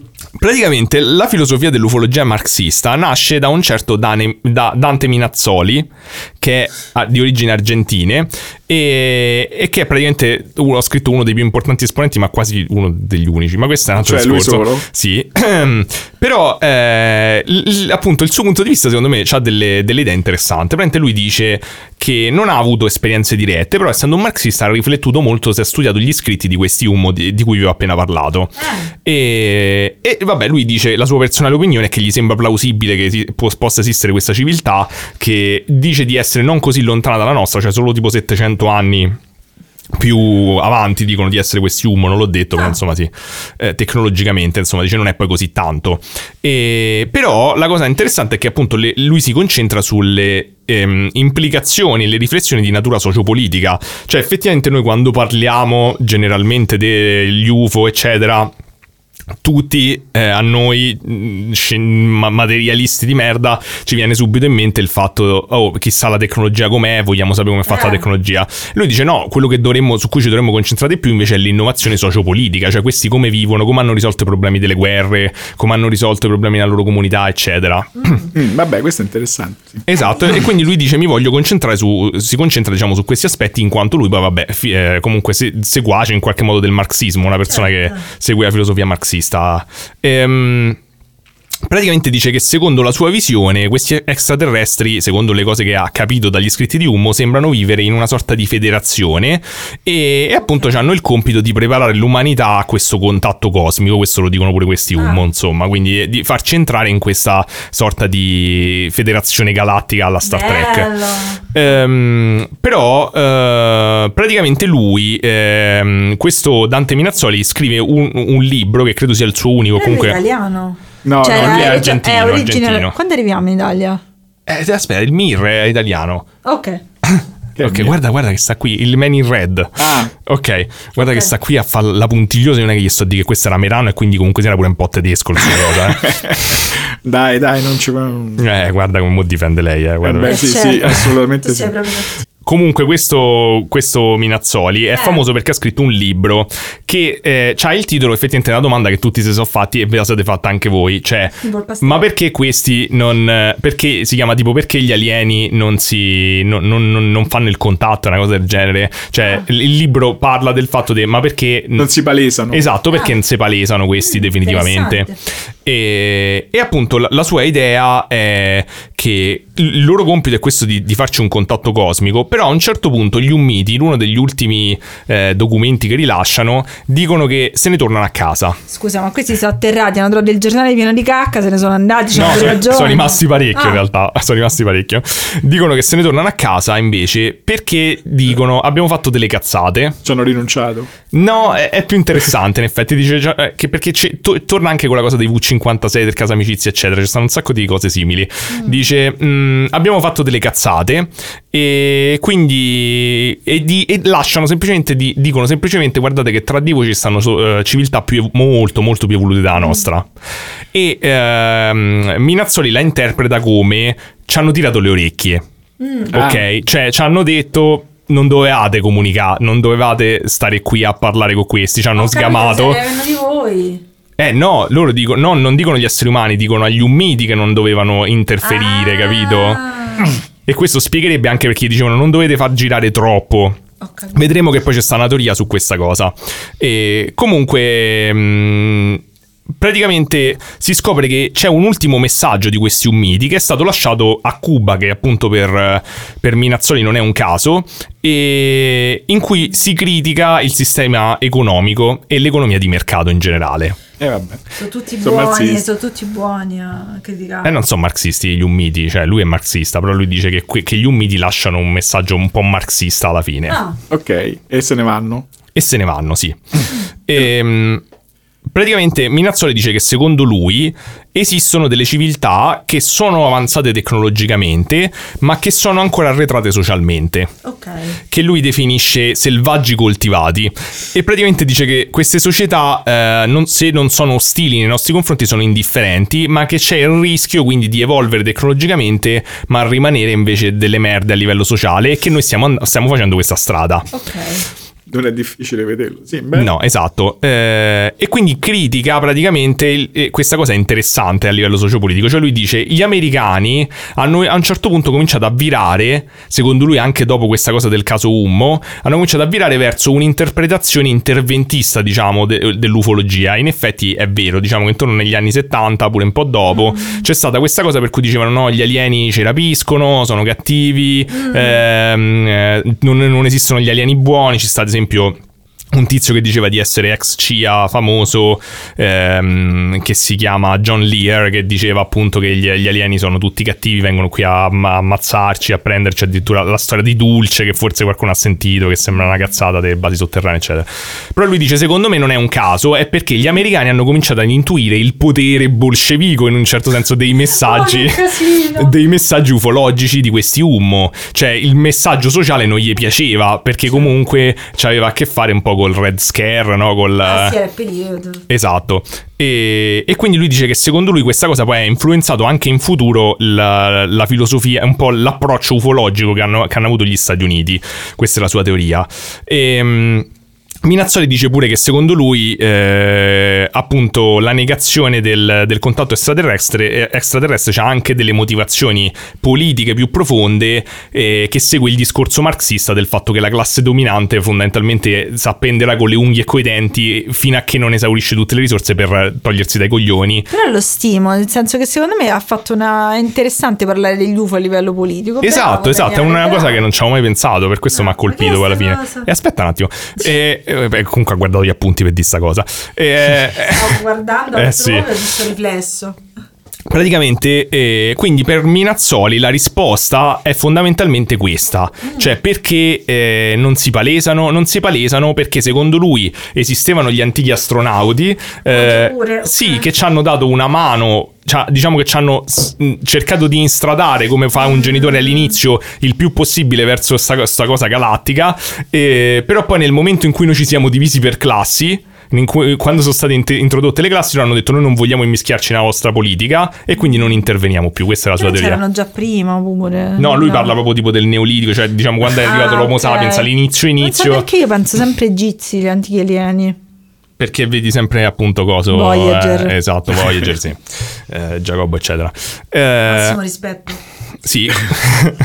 Comunque, quindi, secondo lui, loro Beh, non, in- interessante. non intervengono perché non vogliono, im- cioè non possono immischiarsi nella politica umana. Però sono venuti comunque. Sì, però, nel senso, non si possono palesare perché c'è que- in questo accordo galattico, nel momento in cui noi abbiamo oh, assunto un'organizzazione politica, loro non possono intervenire nella nostra politica. Ok. Questo era- sarebbe il discorso. Eh, Bah. Vabbè, insomma. eh, vabbè.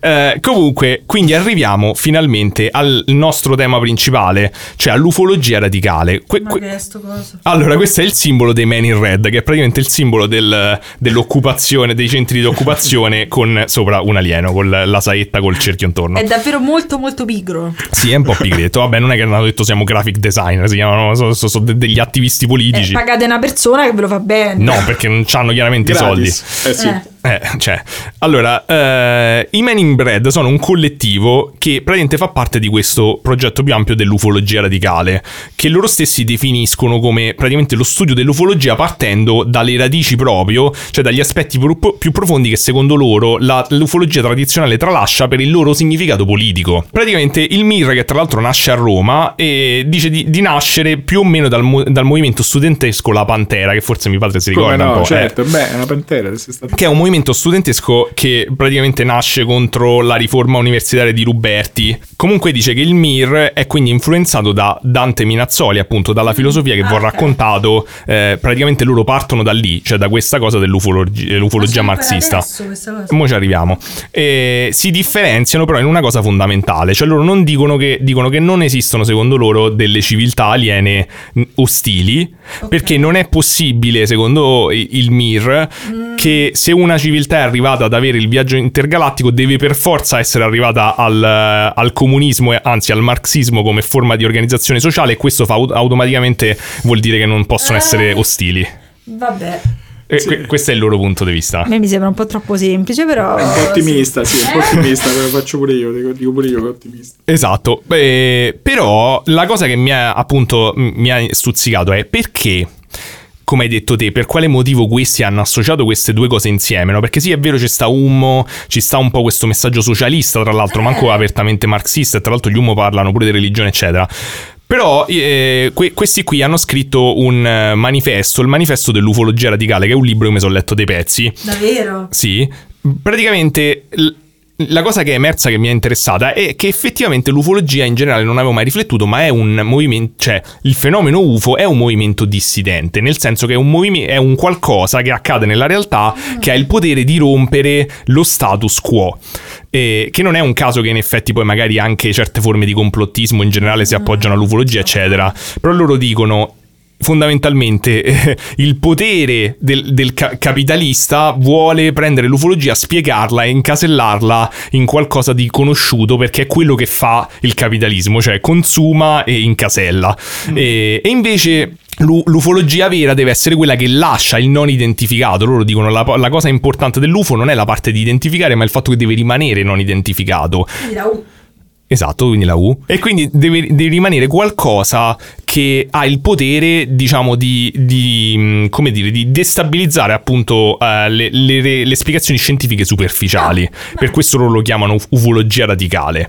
E, e, ad esempio loro mettono l'accento sul testimone, e da qui che deriva il motto ufologia al popolo. Cioè il testimone non è... se- Popolo. sì, non è semplicemente una fonte di informazioni, ma è effettivamente una persona con tutto il suo complesso psicologico e loro dicono non è solo il rumore di fondo eh, che può, può aver, mm, eh, come dire, alterato la, la percezione del- dell'accaduto, ma è tutto l- l'insieme che conta, insomma dicono mm, eh, di, di rivalutare in maniera più mm, paritaria il- il testimone.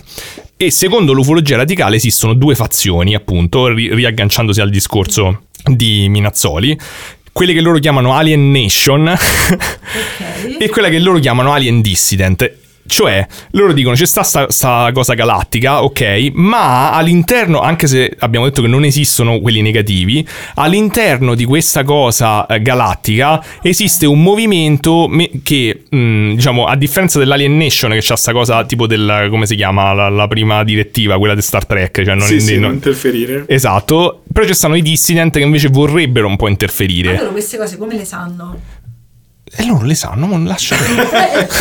cioè se le sono inven- cioè, No, hanno loro, lo- ricostruito. loro ricostruiscono in teoria da tutti questi scritti degli Umo e per cercare di trovare una teoria. Cioè, la loro teoria è perché questi fanno solamente dei piccoli interventini. cioè abbiamo de- del. del, ehm, Il compagno Spock gliel'ha detto. No, ma Cioè, loro non dicono- è come X-Files. Eh, forse. Perché- X-Files, Sì. c'erano le due fazioni, no? C'era quella che voleva fare l'inbreeding con gli umani. No, quella- eh, però non è che dice che sono cattivi. Loro qui. qui- eh, C'erano pure quelli. Sì, però il loro discorso è perché ci stanno questi avvistamenti che però poi sono sempre ineffabili, eh, cioè sembra che c'è questa volontà contraddittoria di farsi vedere e non farsi vedere. Secondo Ah, ok, loro ok, ok. è perché questi dissidenti vogliono intervenire ma non possono e quindi fanno queste... C'era quest- Cioè, ogni tanto un dissidente che gli scappa. Esatto, cioè fanno questa sorta di guerriglia dove mh, si fanno vedere un po', però poi vengono beccati oppure vengono ri- rimessi all'interno. E gli Umo, secondo loro, facevano parte di questo discorso. Per Ah, questo dice, ok. gli hanno tirato le orecchie. Grazie, così abbiamo capito. Secondo Minazzoli, esatto. E, mm, e quindi lo scopo del MIR e dell'ufologia radicale è quello di connettersi con questi dissidenti, di cercare di portare avanti il movimento, il contatto con gli alieni Eh, invece. Ecco, come però? E che ne come so, è no? la cosa, lo fanno loro. eh, no? Come fanno? E ci avranno Dove- dei piani, non è che ti stanno a dire a te. Dove hanno trova- dove devono trovarli. Eh, li Dove devono li- trovare, sì, eh, li troveranno. Ma non nel lo so. centro sociale, nel loro centro sociale c'hanno tipo... No, questa Eh. potrebbe essere un'idea, sai com'è?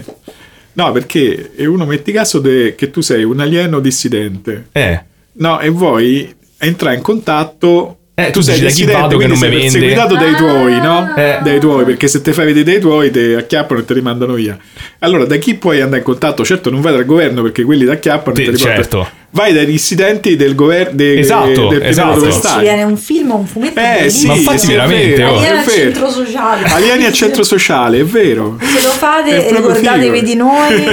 e, e voglio- È figa sta cosa, Eh, Infatti sì. è figa. E voglio quindi eh, quasi diciamo concludere con. eh, Ah, un- non è l'episodio più lungo che abbiamo No, fatto. voglio quasi concludere con questa citazione che ho scelto a caso dal libro Ufologia radicale. Un lavoro sporco che viene lasciato a scienziatini falliti o improvvisati, i Ma- quali si premurano di studiare accuratamente la casistica al solo fine apparente di rispondere alle certezze alienofile dell'altra metà dell'ufologia borghese. di scettici ne esistono due varianti. Ufologia borghese. La prima è apertamente negazionista ed è rappresentata negli Stati Uniti dal, dall'Oxicop, Committee for the Scientific Investigation of Claims of the Paranormal. Vi ricorda qualcosa sta sigla? E in Italia dal Ciga, eh, CICAP. certo, è Eccolo là. chiaro. Comitato Italiano per il controllo delle affermazioni sul paranormale. La seconda, invece più laica e possibilista, non parla del CICAP, parla della ok. seconda possibilità, accoglie in parte la sfida dell'ufologia, ma evita di accreditare ipotesi A extraterrestri. Mm. me sembra che loro lasciano sempre delle parti molto al caso. Dei primi sarebbe superfluo parlare. cioè il CIGAP e lo XICOP. La loro fiducia nella scienza è di origine superstiziosa, sono la retroguardia difensiva dei paradigmi e di questioni ormai obsolete. Per loro quel 5% di casi non spiegati è tale solo perché non si è investigata abbastanza, mai perché la scienza contemporanea è insufficiente. Io n- non posso condividere o no que- questa cosa, non, non- non è detto. Beh, vabbè, insomma, che poi che dico? Niente, eh, Ah. ho solo letto, eh, No. ho solo letto, non, non è di niente. No, Perché Ah, no, sei vabbè. uno scienziaducolo borghese- borghese- No, cioè, No, era uno, No. uno scienziatini falliti o improvvisati. c'era no, scritto vabbè, qui. vabbè, quelle sono stupidaggini. No, no, eh, in effetti c'è la, mm, quello che si chiama scientismo, no? Lo sapete, no? Eh, io lo so bene, sì. Lo scientismo è quando tu hai fede in assoluto nella Sì, è scienza. il dogma scientifico. Sì, in, eh, diciamo, hai fede assoluta che quello che hai trovato è tutto quello che si può trovare. Esatto. Che, Eh, cioè, che puoi ov- spiegare qualunque Che cosa. ovviamente non è vero. Eh no, mi sembra, tro- mi sembra troppo... Signori, abbiamo piegato uno scienziato in diretta. Ma che stai a dire? Cioè, ma- Ah. Così ma si dai. strumentalizzano i Ma- discorsi ma- delle ma stai persone. scherzando, eh? Si perdono lavori, no? Chiudiamoci. No, no, no, è, Stacca, è- stacca. è una cosa ovvia, no? Che c'è? Eh, io sono d'accordo che è ovvio, però un sacco di gente non la capisce, quindi che te devo dire? No, no, è chiaro che non è che que- tutto quello che si è trovato è tutto quello che si può trovare. C'è No, stanno no, un ma- sacco di cose che uno non eh, deve ancora trovare. Questo è sicuro e, e lo sa ancora di più molto bene la gente che cerca le cose, di capire le cose. Perché una cosa la capisce, ne trovi altre 150 in più. Certo, è che non si verissimo. capiscono. E, È e così. io, e io penso pure sempre, però, un'altra cosa che secondo me mh, tante persone, f- effettivamente forse meno tra gli scienziati, ma che la gente pensa è il fatto che non te rendi conto che se c'è qualcosa di diverso che non abbiamo scoperto, probabilmente è estremamente distante da quello che sappiamo, perché se no avremmo già capito, ci sarà qualcuno che ha capito. Ma per scienza comune dici le persone, le persone comuni senza mausoleo, dici? sì, esatto. esatto, intendevo la gente comune che va a Merano e si spaventa per i mostri di Merano tutte le estati. Eh. si spara sotto no, è No, vabbè, insomma, ci stanno talmente tante cose da capire. Eh, Insomma. ha voglia. Esatto. Però il metodo scientifico è sempre quello alla base, per cui uno dovrebbe sempre cercare di usare poi Sì, sì, assolutamente, però infatti il metodo scientifico per me rimane una grandissima, una grandis- grandissima innovazione, Eh, però eh, rimane il fatto secondo me che, come dire appunto, non, non è detto che una cosa che non sia scientificamente indagabile non ha valore, cioè è una cosa semplicemente che non è scientificamente indagabile e allo stesso tempo eh, certe volte mi sembra un po' appunto scientista dire del tipo ok, eh, tipo sì, ci vogliono, ehm, come dire, fare ragionare solamente nell'ottica di quello che conosciamo pure per dirti nel viaggio dello spazio e poi dire quindi non è possibile. È vero che ci sono delle re- leggi fisiche che vincolano eh, ad esempio l'uso dello dispendio energetico per andare da, da- da un, paese- un pianeta a un altro eh, per il viaggio No, no, intergalattico. vabbè, ma no, ma quelle sono tutte cose che possono essere superate effettivamente. Cioè, uno non lo sa quello che succederà. Eh. Eh, Esatto, che ne veramente non sai? lo- veramente non lo sai. Cioè, quando Che ne questi so. ti parlano di quarta dimensione, cioè, no, ti parlano di, di fuo- al di fuori delle tre dimensioni, per noi può essere una cosa talmente tanto incomprensibile che non sai che cazzo vuol dire. È vero, poi dovrà essere compatibile con quello che conosciamo dalla scienza, ovviamente. a non capire questi come fanno a sapere queste cose, comunque.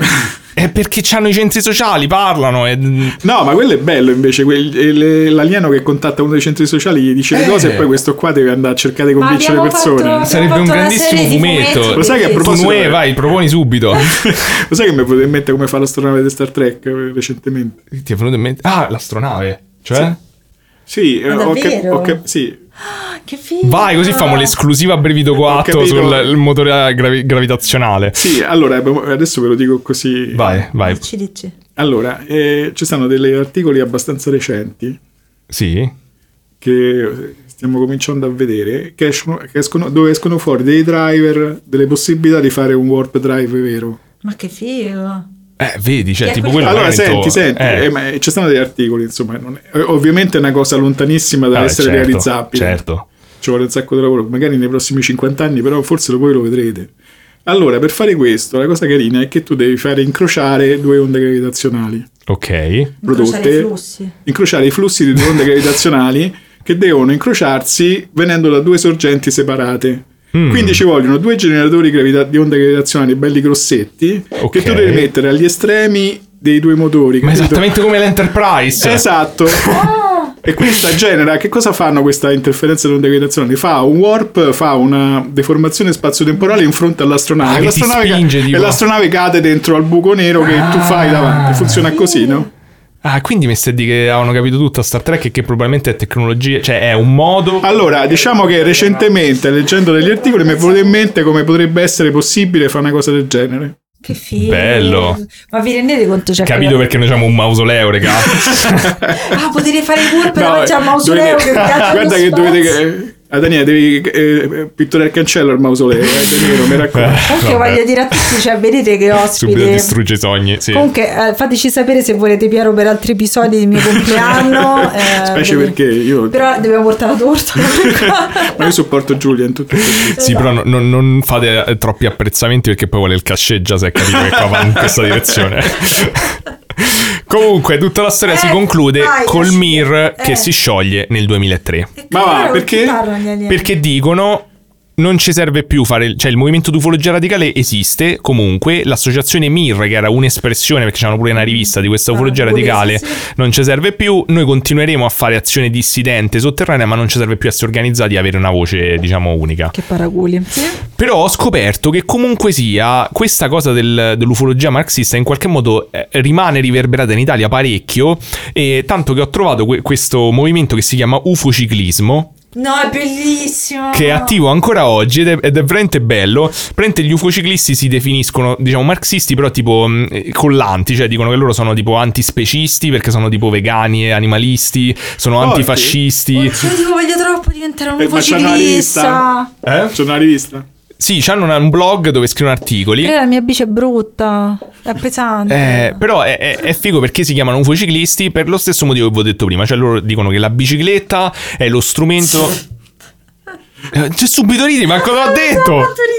Lo strumento? Eh, Dicono che la bicicletta, invece è super poetico sto pensiero, voi siete Eh. delle, de- delle merde che non ascoltate, Le- eh, che la bicicletta è lo strumento con cui tu, diciamo, eh, prendi delle strade che non sono quelle che sono state già istituite, no? Ah.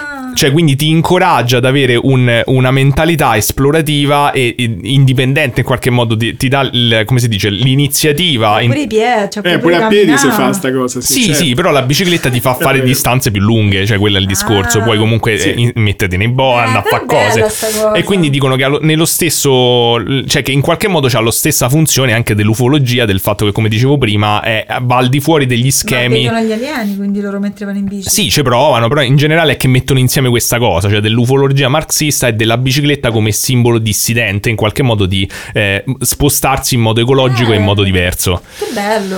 e, e incoraggiano appunto ad esempio pure all'animalismo per dire appunto se ci stanno altre forme viventi come ehm, eh, cioè se spostiamo comunque sia il punto di vista dal fatto che esistono anche altre società evolute e noi potremmo essere i loro animali dovresti smettere di fare lo stronzo con gli animali questo Vabbè, secondo me a prescindere dobbiamo Sì, cercare appunto, di a fare prescindere. smettere. sì sì però dice che comunque sia il discorso alieno introduce un'altra Però variabile è che- bellissimo, adesso metto a posto la mia bici e divento un vociclista. Li metti Esatto. l'UFO sulla... Ah, sfrutterà la bicicletta. esatto ha detto giusto prima che voleva la bicicletta elettrica adesso è Eh, ancora Eh. no, meglio non ce l'avrò mai, a meno che non ce la regala qualcuno oltre ai materassi. e niente qui finisce la storia È assurdo sta, sta cosa comunque dai no, è Vabbè.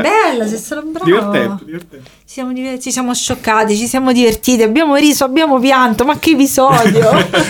Vi siete equalizzati costantemente contro la mia persona Bello, che non sta sa qua bello. che darvi in... in- Guarda, se in- poi telefona mio padre e mia madre mentre bevete il tè col mignolino alzato, parlate male di me in diretta se vuoi. Lo farò, lo farò, sarà così che andrà. E vabbè, e niente, eh, se siamo fatti... Ma aspettavo peggio, dai, che è un'oretta e mezza di podcast. Come? Ah. Aspetta, eh. Dai, dai, no, va bene, va Dobbiamo bene. pure censurare le cose segrete che abbiamo detto. Ah sì, dobbiamo censurare le va- numerose cose segrete che, il- che gli scientisti non vogliono che si sappiano e mio padre Questa non può società dire. non si può dire. Eh già, i scienziati sono sempre i segreti. Eh sì, quello sì, per Eh forza eh, andrà censurato e... Vorrei bere il mio bicchiere d'acqua adesso. Ah, Dio, questo bicchiere d'acqua. Va bene. Eh, allora, io spero di avervi fatto scoprire come un- se fossi una bicicletta nuove strade da percorrere.